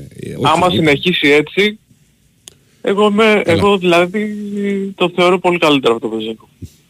Ακόμα δεν έχουμε καλύψει το κενό του Σλούκα. Ο Σλούκας ναι μεν δεν μου άρεσε σαν χαρακτήρας και δεν θα τον ήθελα από τον Ολυμπιακό... Όρισε. Όχι, στο χάρηκα τίπα, εδώ στο χάρισα. Ο Σλούκας δηλαδή δεν μου άρεσε σαν χαρακτήρας με αυτά που έχει κάνει, αλλά λείπει από τον Ολυμπιακό γιατί κάνει σωστές επιθέσεις. Δηλαδή ό,τι επίθεση και να κάνει ο Σλούκας θα είναι 8 στις 10 για να μπει καλά, για να γίνει φάουλ. Αυτό λέει δηλαδή τώρα από τον Ολυμπιακό. Καταλαβαίνεις. Τέλος πάντων, να πω και εγώ λίγο παιδιά, λίγο κάτι για τον φίλο μας τον Αναστάση. Εγώ πιστεύω πρέπει να είστε πιο επίοικης. Δεν είπε και κάτι κακό δηλαδή. είπε λαϊκά, να το πω και λαϊκά είπε. Καταλάβατε, δηλαδή κάνουμε και πλάκα εκείνη την ώρα. Καταλάβατε. Να μας ρίξει και κανένα καντήλια άμα είναι για να το πει λαϊκά ρε παιδί μου, να τα βαφτίσουμε όλα λαϊκά. Ξέρω εγώ πώς το βρήκατε δημοσιογράφο. Μα το είπε κιόλας. Θα το πω και λαϊκά λέει. Όχι μετά. Καταλάβατε, το είπε για πλάκα. Ναι. Δηλαδή σε μια συζήτηση μεταξύ παρέας, το λέμε αυτό ρε παιδιά, δεν είναι κάτι. Δηλαδή εγώ προτείνω... Εδώ είναι εξής δημόσιου λόγου ραδιόφωνα, άμα έρθει μετά, αν έρθει αύριο το... Πώς συνάντηση, το θυμίσαι μου το όνομά σου. Γιάννης. Γιάννη, αν έρθει το ραδιοτηλεοπτικό αύριο μεθαύριο και μας πει παιδιά τι υπόθηκε εδώ, τι θα πάει ο Αναστάσης να του πληρώσει το πρόστιμο. Γιατί παίζει τέτοιο... Εντάξει, τον κλείσατε, δεν είπατε. Τον κλείσατε, αμέσως. Ναι, άλλο μπαν, άλλο ότι τον κλείσατε. Για αυτόν τον λόγο, αυτό το καταλαβαίνω. Έχει μπαν, να μάθει να σέβεται. Μα δεν έπεισε κανένα. Δεν το συζητάμε, δεν είναι... Δεν ρωτάμε την άποψη, ξέρεις, να κάνουμε poll. Θέλετε το Αναστάση, δεν το θέλετε. Ναι, απλά τώρα υπάρχει ένας σταθμός. Αν υπήρχε άλλος, θα το ξαναακούγαμε. Τώρα δεν μπορώ να το ξανα... Δηλαδή, εγώ πιστεύω μακάρι... Να τα λέει με τον καθρέφτη του. Και για πόσο θα κρατήσει τον μπαν. Θα δούμε. Σαββατοκύριακα θα βγαίνει όμως. Σαββατοκύριακα μπορεί να βγει. Μιλάω για τις εκπομπές δικές μας. Πάντως ρε παιδιά, πολλά έχει 3 άτομα. Δηλαδή 3 άτομα για... Εγώ στη θέση σας θα πρότεινα αν ας πούμε παίρνει ο καθένας 100 ευρώ ας πούμε για 2 ώρες, 100-100-100, να κάνετε μεταξύ σας, εγώ θα έρθω μια μέρα και θα πάρω 300, ο άλλος την άλλη μέρα 300. Όχι, εγώ σας το λέω παιδιά γιατί μου φαίνεται είναι πολλά άτομα για το 12 με 2. Για τους ακροατές, καταλάβατε δηλαδή. Είναι και ταλαιπωρία και για σας. Να το μεταφέρω. Ναι, δηλαδή είναι οικονομίες κλίμακας με λιγότερη δουλειά. Θα προτείνετε δηλαδή αντί να αργούμαστε εμείς κάθε μέρα... Να περνάμε εμείς τις γραμμές. Εγώ θα σε φάμε, όχι εμείς θα σε φάμε. Όχι, δεν θα φας τα λεφτά του άλλου. Θα τα πάρει ο άλλος την επόμενη μέρα. Δηλαδή αντί να τα μοιράζεστε, θα παίρνετε... Και γιατί δεν τα αλλάξουμε τότε ρε φιλαράκι. Για να μην είστε 3 άτομα και κάθε μέρα. Δηλαδή αυτοέρω σας, καταλαβαίνετε. Δηλαδή τώρα είσαι 3 άτομα, παίρνετε 300 ευρώ π.χ. Σήμερα θα είναι 1 άτομο, θα πάρει 300. Αύριο θα είναι εσύ Ηράκλη, θα πάρεις εσύ 400. Οπότε θα βγαίνει ίδιο το ποσό που θα παίρνετε. Απλά θα είστε λιγότεροι σε... Ανά ημέρα, καταλάβατε. Και αυτό το λέω, δηλαδή. Εμένα μου αρέσει να το... Μακάρι να το προτείνουμε στο Βάι, να ερχόμαστε λιγότερες ημέρες. Δευτέροδες, εγώ. Και να παίρνετε και τα ίδια λεφτά. Ναι, πολύ ωραία. Και έτσι θα βγαίνει και ο Αναστάσης παραπάνω. Είναι ευνοημένος και ο Αναστάσης με αυτό το κόλπο. Ο Αναστάσης δεν βγαίνει τους άλλους, είπαμε. Δεν πάνε να είμαστε ένας, δεν πάνε να είμαστε τρεις. Έχει τιμωρία. Ναι, απλά πρέπει να το σκεφτείτε ότι το είπε λαϊκά, δεν έβρισε κανένας. Και η τιμωρία είναι λαϊκή. Έλα, έχουμε διάλειμμα, να είστε καλά. Πάμε στο διάλειμμα. Ένα τελευταίο. Έχουμε διαλυματάκι, διάλειμματάκι. Πάμε. Διονύση, φεύγω.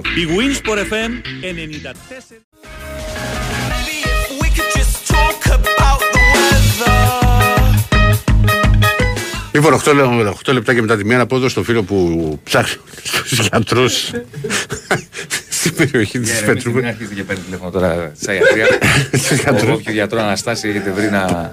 Βέβαια πρέπει να σκεφτείς ότι να το πας και βάσει πιθανότητων ότι αφού είναι εγκεφαλονίτης θα τελειώνει και σε άτος. Σε ένα ποσοστό 70%. Διονύση.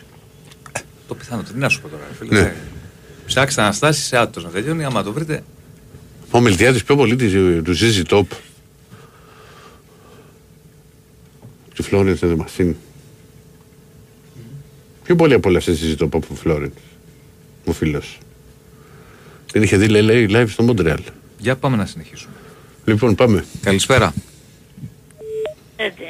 Γεια σας. Ω κυρία Αναστασία, τι κάνετε. Τι κάνετε, Διονύση, καλά εσείς. Ηρακλή και ο κύριος Κώστας. Ναι, τι κάνετε, είστε καλά. Είστε καλά. Εσείς πώς είστε. Ρε παιδιά, προσπαθώ, πόσες φορές έχω μείνει με το ακουστικό στο χέρι.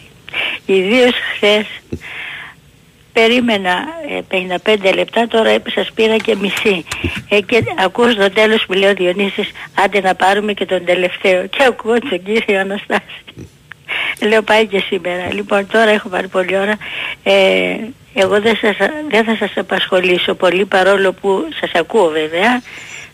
Σπάνια να μην προλάβω. Μόνο αν είναι κανένα τα παιχνίδι του Ολυμπιακού που είναι νύχτα αργά και φτάνω στη μία. Οπότε σας ακούω μια ώρα. Λοιπόν, όσο μπορώ πιο γρήγορα θα πω εγώ. Καταρχήν η εκπομπή σας, εκτός από αθλητική, είναι και ποικίλης ύλης. Εγώ έτσι τουλάχιστον το κατάλαβα. Μου θυμίζει κάτι παλιές επιθεωρήσεις που έπεφτε πολύ γέλιο. Λοιπόν, άμα το επιτρέπουν, ναι, το καταλαβαίνω, αν το επιτρέπουν οι συνθήκες. Ναι, βεβαίως. Επίσης θέλω να πω ότι είναι μερικοί συνομιλητές σας που είναι χάρισμα αυτό, άσχετα και αν το εκμεταλλεύονται, σε εισαγωγικά το βάζω.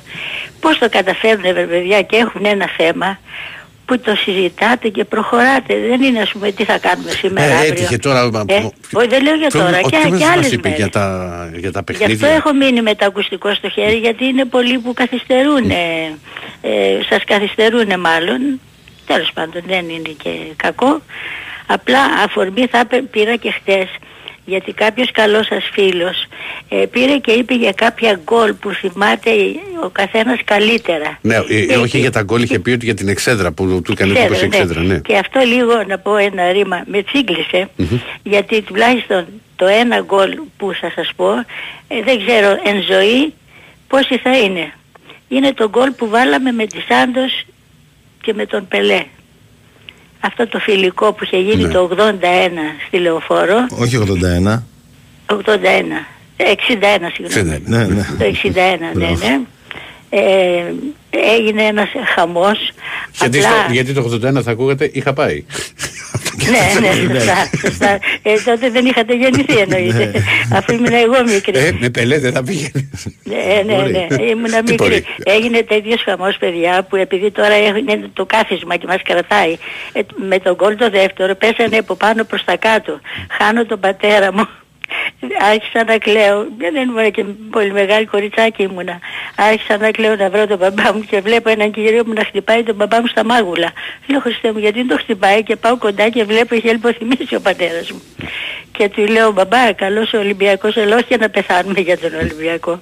Αυτό ήταν το ένα. Τώρα δεύτερο που λέγατε, επειδή είναι πάρα πολλά που ο Ολυμπιακός έχει κερδίσει και με ξένες ομάδες και με... αγγλικές ομάδες σε παιχνίδια, και δεν μπορώ να κρίνω για να βγάλω κάποιον δεύτερο, αλλά τρίτο όμως θα βγάλω το κύπελο με την ΑΕΚ το 9 με τα 34 Ηρακλή, 36 πέναλτι. Θυμάσαι? Πόσα ήταν τα πέναλτι τώρα, ναι? Ή 34 ή 36. Θυμάμαι πολύ καλά. Με 9 δεν έπαιζε ο Ολυμπιακός. Με 9 ήταν. Άρα ήταν 9-9-18.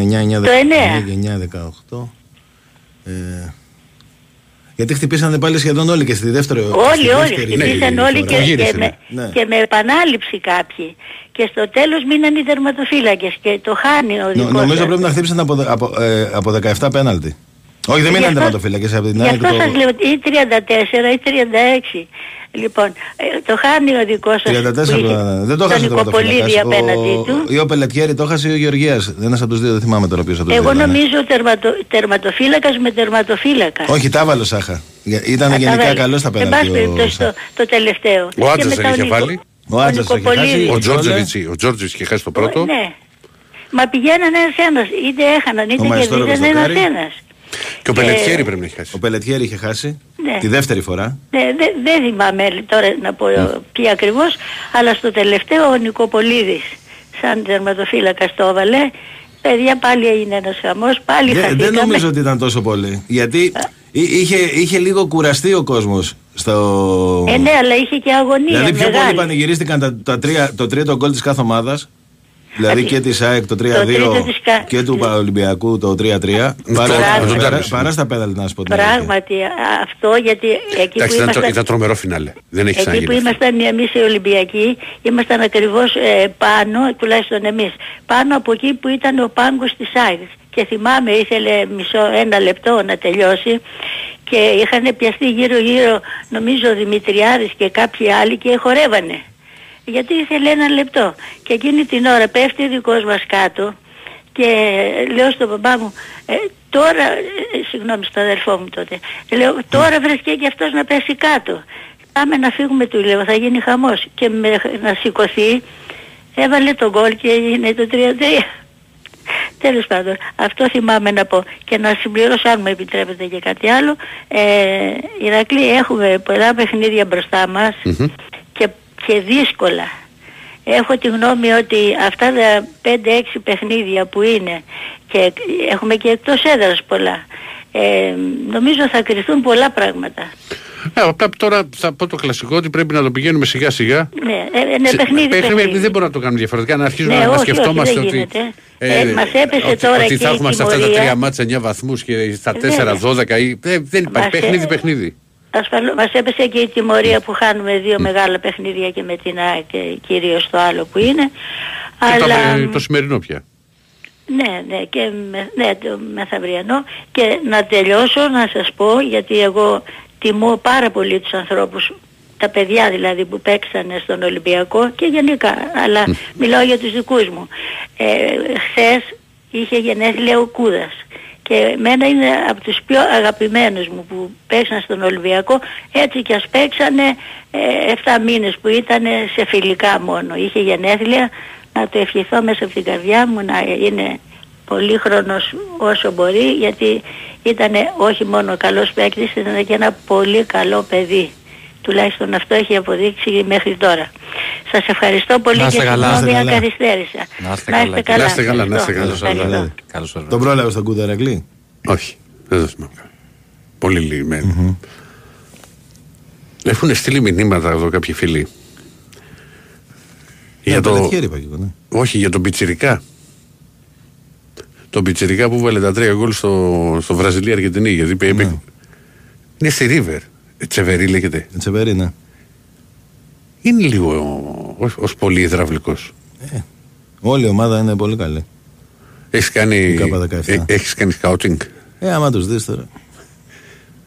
Μ' άρεσε λίγο που ήταν στη στιγμιότυπα, που είχε το μαλλί που ήταν βαμμένο, τα περίεργο. Ναι. Σαν χαφάκι νομίζω ήταν. Μου έκανε εντύπωση. Και λένε και για ένα Βραζιλιάνο ότι είναι καλός. Ένα εξτρέμ τους. Για να προχωρήσουμε. Πάμε. Καλησπέρα. Πέσανε. Καλησπέρα, παιδιά. Έλα ρε Μάρκο. Τι κάνετε ρε παιδιά? Καλά. Τι γίνεται? Καλά. Αν με ρωτάγατε την περασμένη Κυριακή πώς θα κυλήσει αυτή η εβδομάδα, θα σας έλεγα πολύ ήρεμα, ας πούμε, δεν έχουμε κάτι το συγκλονιστικό. Αλλά έγινε η μεταγραφή του μπασκετμπολίστου στον Ολυμπιακό και είχαμε όλα τα επακόλουθα από τον Αναστάση. Σήμερα αποκαλύφθηκε και ότι ο Αντίπας είναι συγγενής με τον Οικονομάκο. Ναι, οπότε είχαμε δυνατή εβδομάδα, πολύ δυνατή. Ναι, αυτό μας απομένει, Διονύση, με κάποιο τρόπο ότι έχει μια μακρινή συγγένεια εσύ με τον Αναστάση. Πάντως τον Οικονομάκο αξίζει τον κόπο, έτσι, να το βρείτε εκεί που πάτε κοντά του και να τον βγάλετε έξω. Είναι πράγμα, άμα υπάρχει συγγένεια, είναι και υποχρέωση. Εσείς που περπατάτε τώρα εκεί αυτή την περιοχή, η Θεμιστοκλέος έχει εκείνα τα μεζοτοπολία που υπήρχαν παλιά. Κάτι έχει. Εκείνα τον πάτε. Πού είναι η Θεμιστοκλέος που έχει? Εκείνα πάτε. Κοντά μας. Από την κάτω. Τι είναι σαν την κάτω? Προς Εξάρχεια. Όχι, η Θεμιστοκλέος το κομμάτι αυτό που είναι ανάμεσα Ακαδημίας και Γαμβέτα, δηλαδή προς Πανεπιστημίου. Κάποτε ήταν 2-3 μεσοδοπολία μαζί. Τώρα δεν ξέρω αν είναι, γιατί έχω χρόνια να πάω από εκεί. Δεν ξέρω. Αλλά αξίζει τον κόπο να τον πάτε από εκεί. Να πάμε μια φορά. Δεν έχω κανένα θέμα. Κώστα, τι είναι εμείς από τα δικά μας? Εντάξει. Τα συνηθισμένα, ο Καρσία τραυματίας. Για τον Καρσία υπάρχει ανησυχία ότι πριν είναι κάτι σοβαρό, ας πούμε, ή... Όχι. Απλά προληπτικά τον κρατάνε απ' έξω. Καλά, απ' την αρχή δεν είχε κάτι σοβαρό, αλλά έχει χάσει όλα τα παιχνίδια σχεδόν. Ναι. Πάντως τελικά σκεφτόμουν το να έχεις πολλούς διεθνείς είναι και ευχή και κατάρα ταυτόχρονα. Γιατί λες, εντάξει, έχω καλούς παίκτες, είναι διεθνείς στις χώρες τους, είναι από εδώ από εκεί. Αλλά από την άλλη... Υπάρχουν προβλήματα πολλά. Και τραυματισμός και κούραση και αποσυντονισμού της ομάδας. Τέλος πάντων, να δούμε. Εμείς απλά έχουμε την ευτυχία ότι θα παίξουμε με κακό καιρό εκεί, έτσι. Νομίζω δεν θα βρέχει την Κυριακή, έτσι λέει. Κοίτα, αυτές οι ομάδες πιστεύω, οι επαρχιακές, καλό είναι κάποιος να τις πετυχαίνει αρχές σεζόν ή προς το τέλος, που έχει καλό καιρό, γιατί όταν τις πετυχαίνει σε συνθήκες έτσι βαρύ χειμώνα ή με πολλές βροχές, τότε είναι πιο δύσκολο το έργο του φιλοξενούμενου. Δηλαδή ο Ολυμπιακός και ο Παναθηναϊκός που Διονύσης και Ηρακλή πέρασαν από τα Γιάννενα, νομίζω αν θυμάμαι καλά παίξατε με καλοκαιρία, δεν είχατε. Ναι, όχι, είχαν νωρίς. Ναι. Αυτό διευκολύνει το έργο σας. Ενώ τώρα η ΑΕΚ δεν ξέρω τι καιρό θα βρει την Κυριακή. Θα έχει βρέξει σίγουρα πολύ, δεν ξέρω τώρα στους χώρους που θα είναι. Πάντως το Φράιμπουργκ, επειδή το κοίταξα, θα έχει κρύο... Πόσο? Εντάξει, λογικό. Έχει μείον. Πάντως εδώ σε εμάς που κοίταξα, Κυριακή Δευτέρα είναι τα κρύα. Μετά ο Δεκέμβριος μπαίνει με 20 εδώ στην Αθήνα. Δηλαδή στο Σαββατοκύριακο 2-3 Δεκεμβρίου δίνει 20 βαθμούς στην Αθήνα πάλι. Εντάξει, δεν θα γλιτώσουμε και το πετρέλαιο το Δεκέμβρη, τον Εύρη, το γλιτώσαμε. Τώρα Δεκέμβρη ξερνάω πόσες μέρες, δεν ξέρω, θα δούμε. Να δούμε. Τέλος πάντων. Κατά τα άλλα, όλα καλά παιδιά, εντάξει. Καλά. Ναι, Μαρκό. Όλα εντάξει. Μπράβο. Λοιπόν, άντε γεια σας, καλή συνέχεια. Γεια σου φίλε. Και θα τα πούμε. Πάμε. Γεια σου Μαρκό.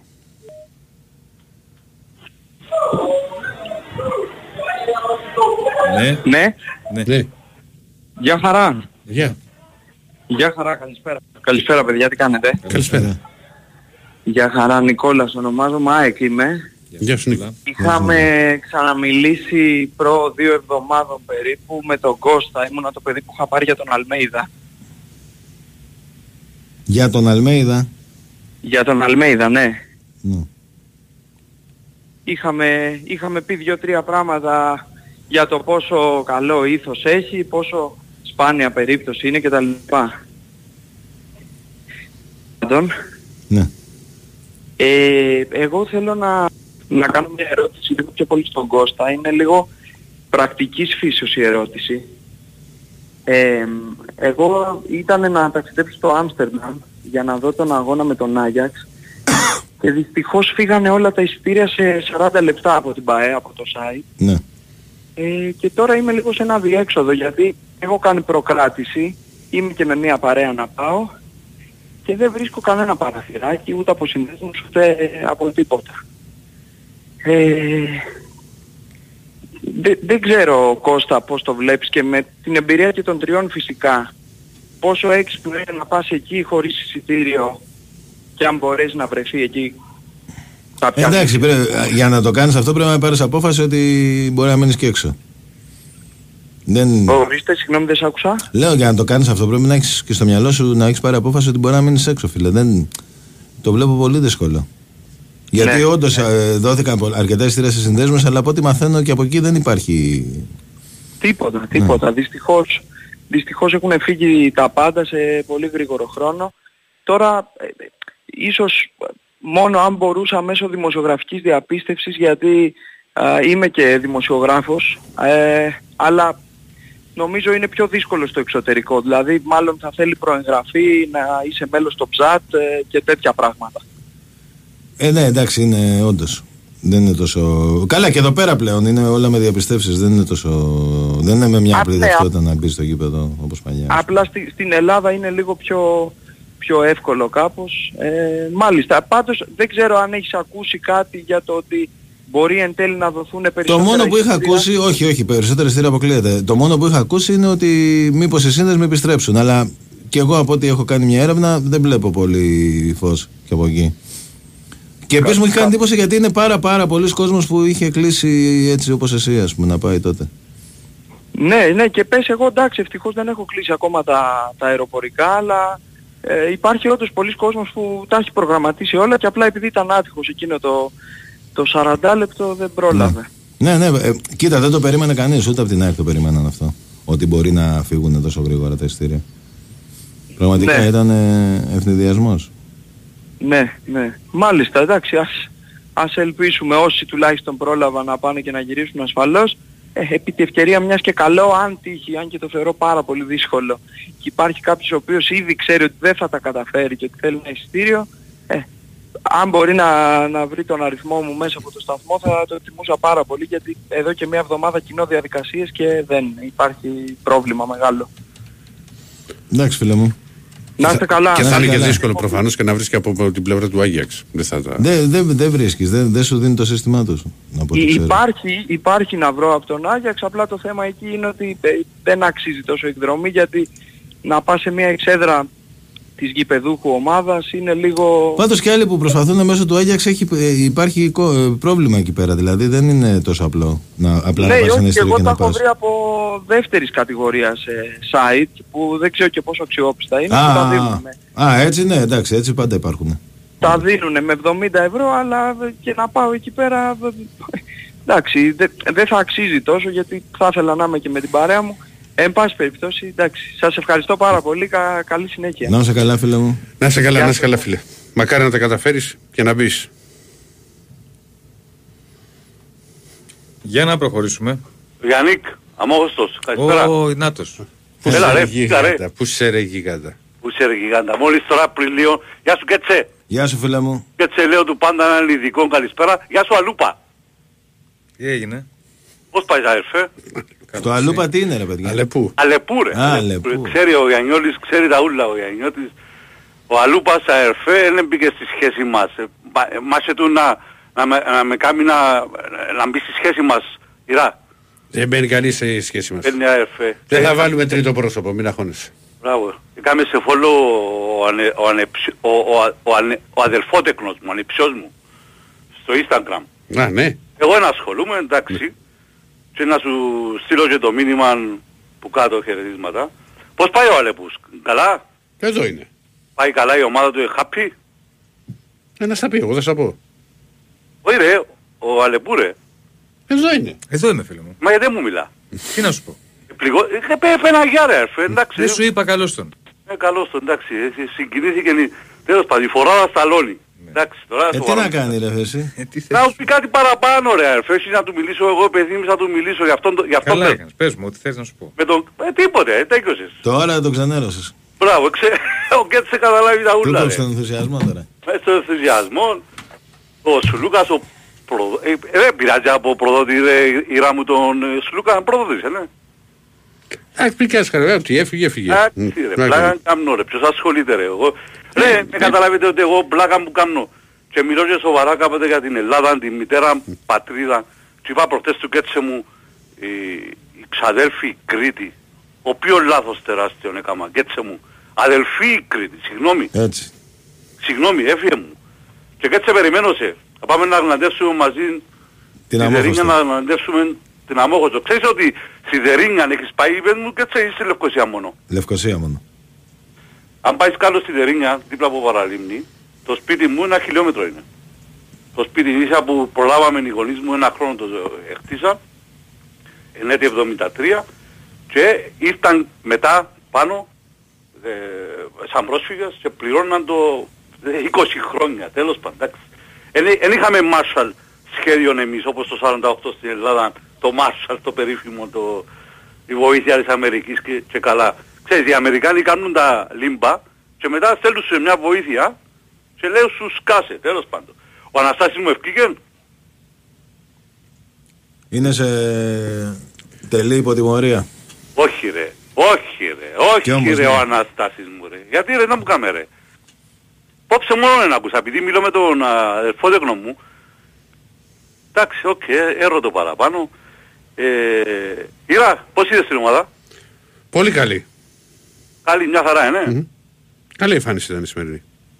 Τα παιχτούραν τόσο αϊζάια ρε παιδιά. Δηλαδή ας πούμε ο άνθρωπος εδέθηκε με την ομάδα. Βλέπεις τον που βάλει το καλάθι, βλέπεις τον που κάνει καλά και το κόψιμο που έκαμε. Το παιδί τραυματίστηκε, ο Λιθουανός. Δεν κατάλαβα. Ναι, τραυματίστηκε. Πολύ άτυχος, γιατί είχε βάλει δύναμη στο σουτ και εκείνη την ώρα του χτύπησε την μπάλα ο Κάναν και προφανώς χτύπησε στον νόμο τραγούδι. Όπα ρε. Συγγνώμη, τάξη ρε. Τι τάξη ρε, εσύ το ραδιόφωνο είσαι. Καλά είναι 2 το πρωί ρε, σιγά ρε, μακάραν τούτα ρε. Ρε, η τηλεόραση, το εσουρού, άμα θέλει να κάνει δουλειά, θα κλείνει τις μισές γκόμενες που κάνουν εκπομπές ρε. Φε γίνεται, εντάξει, σιγά ρε. Άμα ο Αναστάσης τιμωρηθήκε που πένε χτες τη λέξη που κάπα, εντάξει, για όνομα του Θεώρε. Όπως και να έχει. Άλλο καλό θετικό για την ομάδα, ποιον είδες? Τον Πρασνέκης μ' άρεσε εμένα. Μπράβο, μπράβο, μπράβο. Και οι βολές που έχασαν πρέπει να που άγχος πρέπει να που πίεση, ξέρω εγώ. Εντάξει. Και να σου πω κάτι που θέλω να πω. Λένε οι Αμερικάνοι in God we trust, λέει, είπα στο δολάριο. Εντάξει, τέλος πάντων. Ο Θεός και τα χρήματα τι σχέση είναι, έχουν καμία. Εγώ λέω... Ο Θεός είναι το χρήμα αυτό. Α, ο Θεός είναι το χρήμα, έγινε το χρήμα. Ο Θεός είναι άλλο πράγμα. Εντάξει, δεν θα αρχίσουμε θεολογίες. Αλλά το θέμα είναι ότι η Μπαρτζόκας γουιτράσα έρφε. Ό,τι θέλει κάνει ο άνθρωπος έρφε. Και να αποτύχει, μη γέννητο, και να αποτύχει. Ας αποτύχει, δεν κατάλαβα. Πέτε το 500 φορές εσύ. Πέτε λέει το Γκέτσε, λέει το ο φίλος μου ο Αλουμπός, ο δίπλα, ο φίλος μου ο Διονύσης. Και υπογράφει κάποιος συμβόλαιο με την επιτυχία. Ας καταλάβουν, εντάξει. Σωστός είσαι. Χαίρεσμα από την κόρη της μάνας πατρίδας, χαίρεσμα στον Οικονομάκο που είναι ο μόνος που θυμάται την Κύπρο, χαίρεσμα στο φίλο μου τον Πάνο, προχτές ο Πάνος Πάνο, προχτές πρέπει να ήταν πίτα, πρέπει να είχε πει τα τέτοια του, τα τσιπουράκια του. Εχτες προχτές δεν θυμούμε. Όλοι. Δεν μπορεί επειδή τέλος πάντων. Και γνώρισα έναν Γιαγνιώτη, που από το τηλέφωνο, φίλος του αδερφόδεγνου μου, του ανιψιού μου, ο οποίος γεννήθηκε λέει στις 10 του Μάρτη αδερφέ, 10 του Μάρτη, και είναι πράσινος. Λέω ότι γίνεται ρε αδερφέ. Γίνεται, γίνεται, ναι. Όλα γίνονται. Είναι παραπάνω οι γάβροι πάνω στα Γιάννηνα. Πού δεν ξέρω τώρα τι να σου πω τώρα αδερφέ. Λοιπόν να είστε καλά αδερφέ. Να είστε καλά όλοι. Χάρηκα. Να είστε καλά. Γεια. Διάλειμμα. Η Winsport FM 94,6. Συνεχίζουμε τελευταίο ημίωρο 2.15.79.2, τα 3, 4 και 5. Πάμε. Καλησπέρα. Χαίρετε, εγώ είμαι. Ναι, ναι. Χαίρετε, χαίρετε.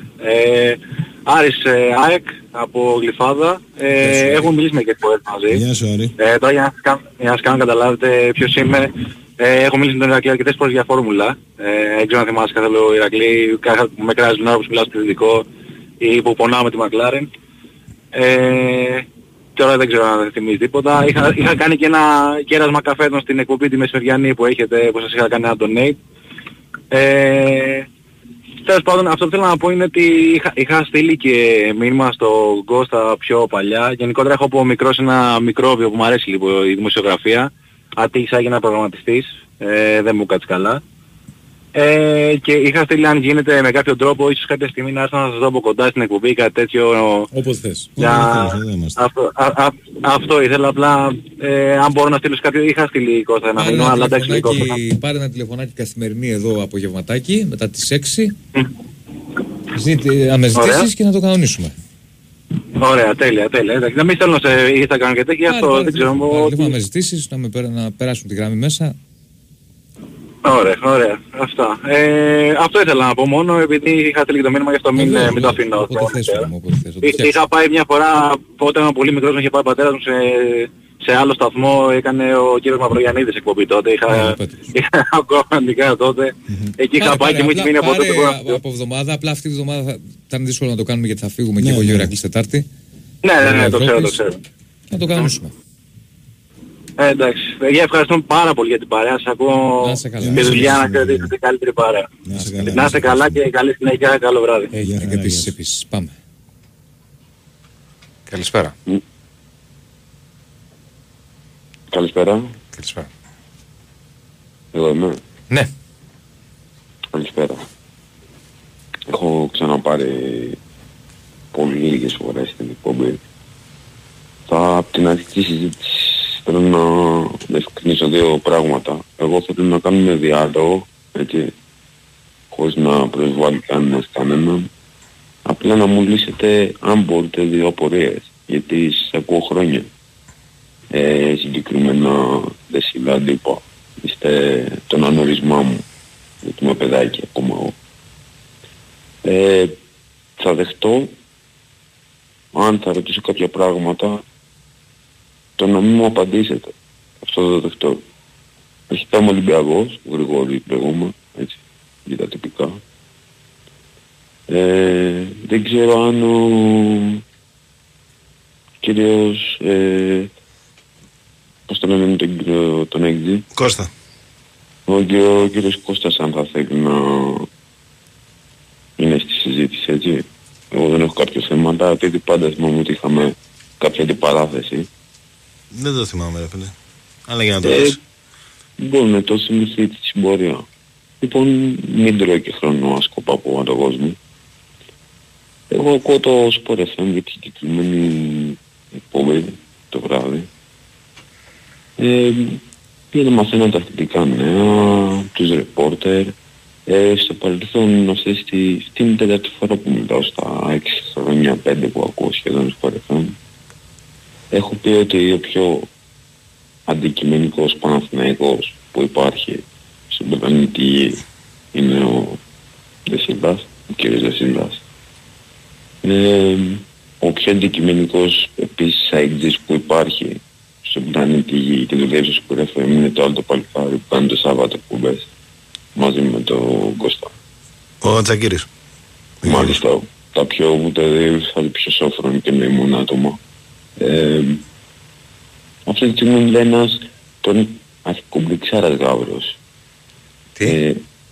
Αυτή τη στιγμή μιλάει ένας πρώην αρχικομπληξάρας Γαύρος. Ο Ιλιάνος, ο Μαχολίνος και παλός. Βλάκας τελείως.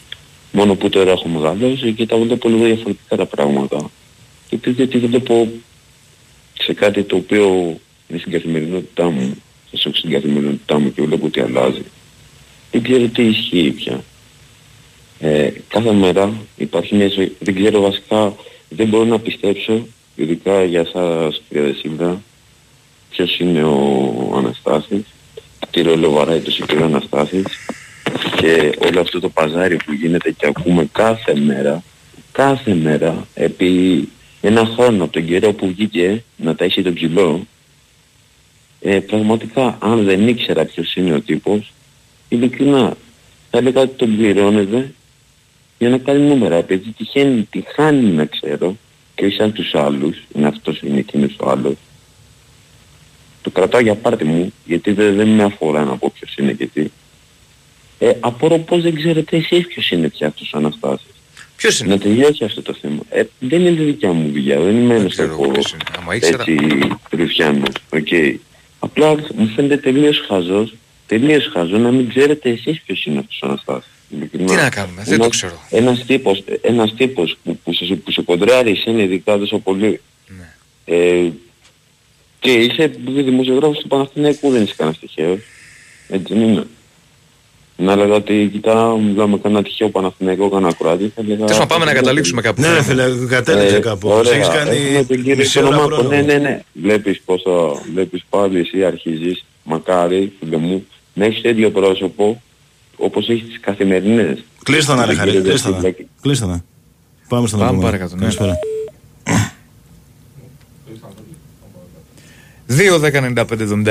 2-10-95-79-2-83-4-5.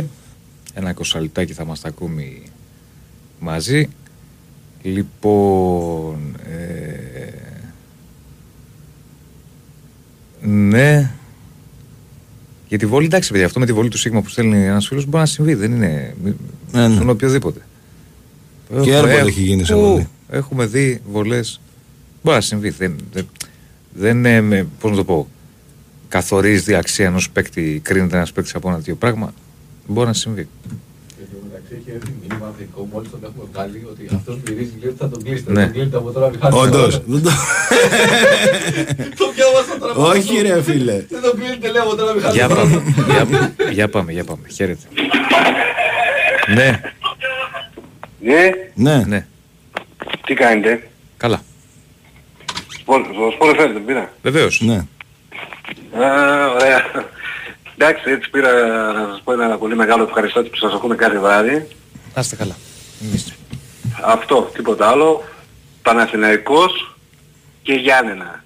Και Γιάννενα, σαν τον Πάνο. Από Γιάννενα. Σαν τον Πάνο. Ναι. Στην αρχή νόμιζα ήταν και ο Πάνος να σου πω. Ναι. Δίπλα είναι τότε, τον ακούω κάθε βράδυ. σκέψη σας πήρα, λέει, που μας κρατάνε στην τροπιά κάθε βράδυ. Όχι κάθε βράδυ, 2 φορές την εβδομάδα. Ναι, ναι, 2 φορές. Θα βγαίνει και στο Σαββατοκύριακος. Συγγνώμη, γιατί είχα βγει λίγο έξω, το έχασα. Ναι, τώρα βλέπω και το YouTube που κάνετε. Να είστε καλά. Να το βλέπει ο κόσμος, έτσι. Έγινε. Να είστε καλά. Δεδομένα με την ΑΕΚ, βέβαια, έχει το όνομά της. Ναι, θα δούμε. Τι βλέπετε? Τι είπαμε το πρωί, τι δώσαμε? Τι δώσατε ρε παιδιά? Ότι θα κερδίσει η ΑΕΚ η Under 3,5 εγώ, ότι ήταν... Εγώ το δώσω Under ο... Για να δούμε. Κάνα χει, λέμε. Έγινε παιδιά, ευχαριστώ πάρα πολύ. Να είσαι καλά και εμείς ευχαριστούμε. Να είσαι καλά. Πρώτη φορά έτσι πήρα την είσοδο. Αλλά να ξαναπάρετε όποτε θέλετε. Εντάξει, έγινε. Να είσαι καλά. Γεια, καλή. Έχουμε άλλο φίλο. Καλησπέρα. Γεια σας. Λάμπρος Ολυμπιακός, τι κάνετε? Καλά, Λάμπρος. Από Αγρίνιο, πού ήσουν, πού παίρνες? Ναι, από Αγρίνιο. Τι κάνεις αγόρι μου? Μια χαρά, εσείς? Λοιπόν, για τον Ολυμπιακό ήθελα να μιλήσω. Να ξεκινήσω με τον μπάσκετ. Εντάξει, πολύ χαρούμενος και από την νίκη σήμερα, είχα πάει και γήπεδο νωρίτερα. Η ομάδα θα βγάζει υγεία και φέτος, δηλαδή τρίτη σερή χρονιά με τον Μπαρτζόκα, που φαίνεται ότι έχει πολύ καλές βάσεις να πάει πολύ καλά και φέτος. Τώρα δηλαδή που επέστρεψαν και οι τραυματίες, πιστεύω να μην έχουμε άλλα προβλήματα. Και λείπει ακόμα, όχι περίμενε. Δεν έχουμε και έχει μπει και λείπει και ο... Ναι, είναι και ο Γκος, αλλά... Τουλάχιστον μπήκαν Μιλουτίνοφ και ο Σίγμα έχει μπει. Είναι και ανεβασμένοι πάρα πολύ και ο Πίτερς φέτος και ο Κάναν, απίστευτη χρονιά κάνουν μέχρι τώρα, βοηθάνε πάρα πολύ.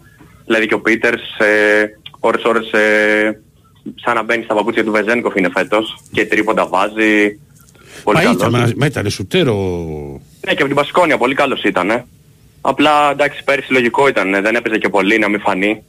Δεν γινόταν ρε αδερφέ να παίξει περισσότερο, ήταν Βεζέκοφ. Ο Βεζέκοφ ήταν άλλο επίπεδο, άλλη κλάση. Ναι, σίγουρα. Πιστεύω πρέπει να πάρουμε και τον Πετρούσεφ πάντως. Δηλαδή αν πάρουμε και Πετρούσεφ θα είναι το ρόστερ ολοκληρωμένο 100%. Δεν θα λείπει κάτι. Δηλαδή τώρα λείπει ένας ψηλός εκεί πέρα να βοηθάει, γιατί ο Πετρούσεφ παίζει και στο 4. Και είναι και εντελώς διαφορετικό στυλ. Ναι, έχω λίγες αμφιβολίες ακόμα κατά πόσο θα μπορέσει να βοηθήσει όσο περιμένουμε. Αλλά είναι νωρίς, εντάξει, να τον κρίνουμε. Πάντως με το σουτ γενικά δεν φαίνεται, δεν παίρνει τρίποντα ιδιαίτερα ο Σίγμα, δεν φαίνεται να το έχει τόσο πολύ με το σουτ. Όχι, σουτ τρίποντα δεν παίρνει, όχι.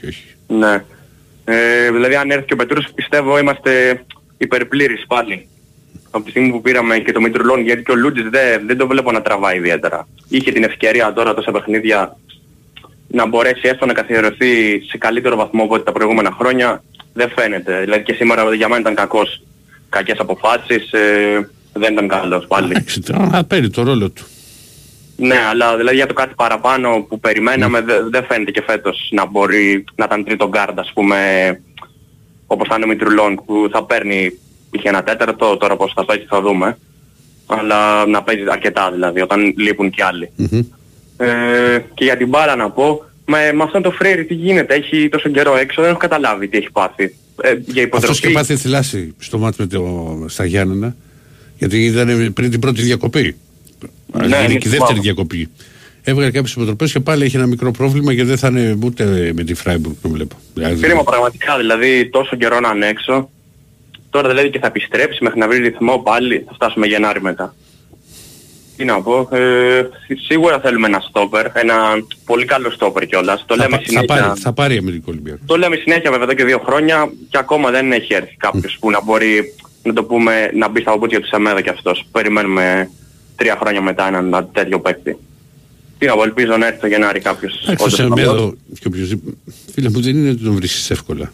Άλλο ναι, εντάξει, όχι ακριβώς το Σεμέδο, αλλά να είναι ηγέτης, δηλαδή, πούμε. Την μπάλα που ήξερε τώρα ο Σεμέδο, μπορείς να το βρεις.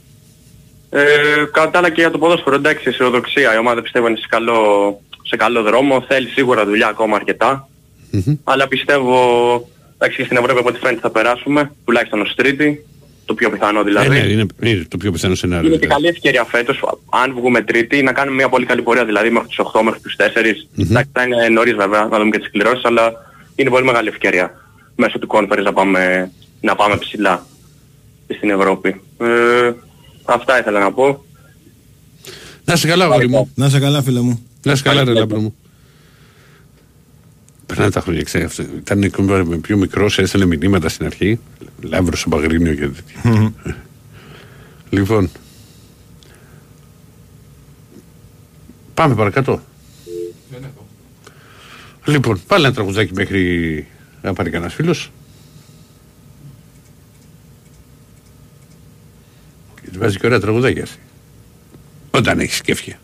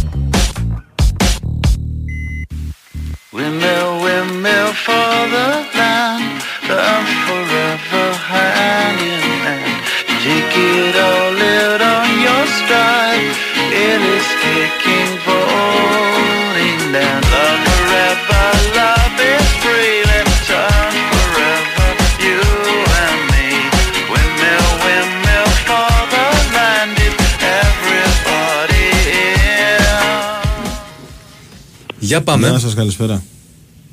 Συγγνώμη, είπα κάτι και με κλείσατε. Κλείστανε, ρε χάρη. Πάμε στον επόμενο. Τραγουδάκι.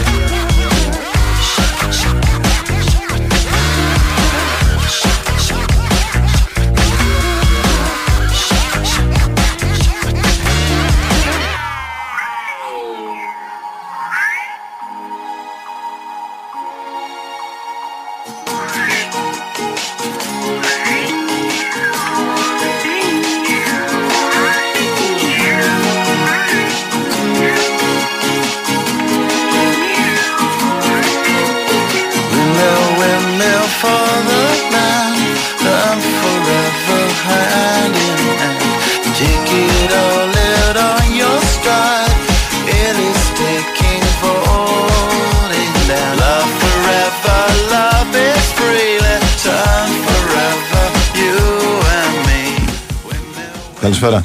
Πάμε παρακάτω. Καλησπέρα. Καλησπέρα. Καλά, εγώ είμαι. Ναι. Εσύ ναι. Γεια σου Ρακλή, ο Ανδρέας από τον Πίστο. Γεια σου Ανδρέα. Τι έγινε, τι κάναμε. Μια χαρούλα, εσύ τι γίνεσαι. Μπρίστολ. Καλά, δόξα τω Θεώ. Τι να πω τώρα, βασικά πήρα και δεν έπρεπε για μήνα. Λέω ας πούμε, κάτι που θα ήθελα να πω είναι ότι και οι τρεις είστε φοβεροί, είστε Σούπερμαν και οι τρεις. Αλλά και οι τρεις έχετε τον Κρυπτονίτη. Έχουμε. Τον Κρυπτονίτη. Ναι. Ξέρετε ποιος είναι ο Κρυπτονίτης σας. Διάλεγε. Ο δικός σου ξέρεις εσύ. Όχι. Ο Μάκης, ναι. Ναι. Του Διονύση ποιος είναι. Ο Αναστάσης. Ωραία. Και του Κώστα. Εγώ δεν έχω. Έχεις. Για πες. Το Βασιλάκι. Εντάξει, ναι, όντως. Είδες. Μα αυτούς δεν την παλεύουν καθόλου, ούτε το άλλος. Είναι οι τρεις που θα φαίνουν τα όρια. Την παλεύουμε με το Βασίλη, ρε. Ναι. Εντάξει, εγώ με το Μάκη φωτώνω. Και ο Ηρακλής δείχνει με το Μάκη μεγάλη αντοχή. Και πεις και ο Ιησούς δεν. Εντάξει, χαριτολογώντας το λέω. Εντάξει, δεν το λέω. Ναι, βρε. Τι, δεν σου παρεξηγούμε. Λοιπόν, για τον μπάσκετ, όπως έχουμε πει, Ηρακλή, ναι. Ο Μπαρτζόκας ξέρει καλύτερα από όλους. Χαίρομαι πολύ. Ξέραμε περισσότερο από τον Μπαρτζόκα, θα μας ανεμίσει τον παγκό. Αυτό δεν πρέπει να καταλάβουν. Ότι δεν γίνεται να ξέρουν πολύ περισσότερα από ό,τι ξέρει κάποιος προπονητής. Το τι γίνεται ακριβώς στην ομάδα και έχει αποδείξει ότι ο Μπαρτζόκας ξέρει κάτι περισσότερο από όλους. Εμάς. Μα το έχει κερδίσει, ρε αδερφέ. Το έχει κερδίσει. Ναι, με το σπαθί. Μα δεν γίνεται τώρα πριν 3 μήνες να ήταν αποθέωση και επειδή το ξεκίνημα με μια ομάδα που δεν είχε κάνει προετοιμασία ότι πού πάμε και τι κάνουμε και τι ράνουμε. Εντάξει, κάπου όπα. Αυτό έτσι το βλέπω εγώ. Απλώς σε ό,τι σχεδιάζεις το μυαλό σου, γιατί κάνεις ένα σχεδιασμό πρώτα, έτσι. Mm-hmm. Για να γίνει πράξη κάτι, πρώτα υπάρχει θεωρία, έτσι. Κάτι έχεις στο μυαλό, πρέπει να είσαι και τυχερός για να γίνει η θεωρία σου. Κάτι θέλεις και κάποιο ποσοστό τύχης για να γίνει και θεωρία πράξη στο 80%, στο 90%, έτσι. Αυτό μπορεί να λέγεται τραυματισμούς. Mm-hmm. Τραυματισμός παραδείγματος χάρη. Καταλαβες. Τα πάντα μπορεί. Όπως είχα πει και στα 2 τα Final Four που είχαμε πάει με τον Σφερόπουλο, είχαμε την ατυχία. Νομίζω στο 1 είχε τραυματιστεί πριν ο Χάκερ, που ήταν κομβικός. Ναι. Στο είχα πει αυτό πάλι. Ναι. Και στο άλλο το σπίτι ήταν ο Λοντζέσκι τραυματίας. Ο Λοντζέσκι, Για τον Χάκερ είμαι σίγουρος, γιατί διακόπηκε το συμβολέο του μετά, δεν το κάνουμε αναλύως. Mm-hmm. Γιατί φοβόμαστε μήπως γίνει, μήπως ξανα... έχει πρόβλημα. Δηλαδή, μπράβο, ναι. Το λες, γιατί θυμάμαι ότι γι' αυτός ήταν και ο λόγος στον οποίο δεν είχε αναναστεί το συμβόλαιο του Χάκετ. Μπράβο, αυτό ακριβώς.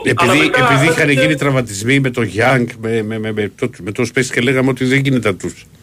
Ναι, ναι. Και φοβήθηκε και ήθελε να πάει σε μια άλλη πολιτική. Ναι, και στο άλλο σου λέω ήταν με το Λοντζές που ήταν τραυματίας και δεν πήγε στο Final. Αυτό πρέπει να είσαι και τυχερός, δεν θέλει να σου βγαίνει. Εντάξει, τώρα στο τελευταίο μάτι εκεί με τη Real, τώρα στο ένα σύντερ, φίλε, ήδη μπαίνει, βγαίνει, θα κάνουμε. Έτσι είναι η ζωή. Δυστυχώς μπήκε. Εντάξει, τι να κάνουμε, αλλά μπήκανε όμως. Τα δικά μας μπήκανε πάλι, μην ξεχνάμε. Μην τα φέρνουμε όλα δικά μας. Εντάξει. Λοιπόν, στο ποδόσφαιρο θέλω μια απάντηση. Άμα, την ξέρω βεβαίως. Μια ερώτηση. Κρίνεις ότι είναι σωστό να έρχονται παίκτες από την Νότια χώρα στον Ολυμπιακό? Πιστεύεις ότι παίκτες στην Νότια χώρα που δεν κάνουν για την Νότια χώρα κάνουν για την ομάδα του Ολυμπιακού? Όχι, θα σας απαντήσω. Και μήπως πρέπει να σταματήσει? Θα σου απαντήσω. Πρώτα απ' όλα παίκτες της Νότια. Φυσικά και μπορώ να παίξω στο ελληνικό πρωτάθλημα γιατί μιλάμε για μια ομάδα της Premier League. Το γεγονός όμως ότι μέχρι στιγμής ότι αυτοί που έχουν έρθει δεν έχουν προσφέρει στον Ολυμπιακό. Μπράβο. Αυτό ισχύει. Δεν μπορώ να σου πω ότι έχουν προσφέρει. Δηλαδή, από το Σκάρπα, που ήρθε ο Σκάρπα, περίμενα πολύ περισσότερα πράγματα. Τώρα είναι για τραυματίας. Για παράδειγμα, ο Καρβάλιο. Μέχρι στιγμής δεν έχουν. Δηλαδή, δεν έχουν. Ο Ζιγκερνάκη, ένα παιδί μου που ήταν και παίχτης που είχε δείξει πράγματα. Ξέρεις, και λίγο και στα προκριματικά που τα γάλωσε, έπεσε στις αλλαγές των προπονητών και έφυγε. Δεν μπορεί να πεις ότι έχει βγει κάποιος. Δεν μπορεί να το πεις αυτό. Όχι, γι' αυτό σου κάνω την ερώτηση. Λέω μήπως πρέπει να σταματήσει, δεν θέλουμε άλλο. Το ευχαριστούμε πολύ. Και από ό,τι διάβασα, η Premier θέλει να κάνει ένα νόμο, ο ιδιοκτήτης δύο ομάδων να μην μπορεί να δώσει δανεικό από τη μία ομάδα στην άλλη, τη δικιά τους. Δεν το έχω διαβάσει. Δεν το ξέρω, θα σου απαντήσω. Δεν έχω διαβάσει. Ναι, όχι, το διάβασα και εγώ να σου καλεί. Το έχεις διαβάσει. Αυτό. Λοιπόν, παιδιά, ευχαριστούμε πολύ. Και εμείς φίλε, σε ευχαριστούμε. Καλό βράδυ. Να είσαι καλά, γόρι. Καλό Σαββατοκύριακο. Επίσης, να είσαι καλά. Έχουμε ένα τελευταίο για 2 λεπτάκια. Πάμε. Α, δεν έχουμε. Πάτε βάλτε το τραγουδάκι. Να έχετε καλό Σαββατοκυριακό. Καλό Σαββατοκυριακό, παιδιά. Ευχαριστούμε πολύ. Γεια σας.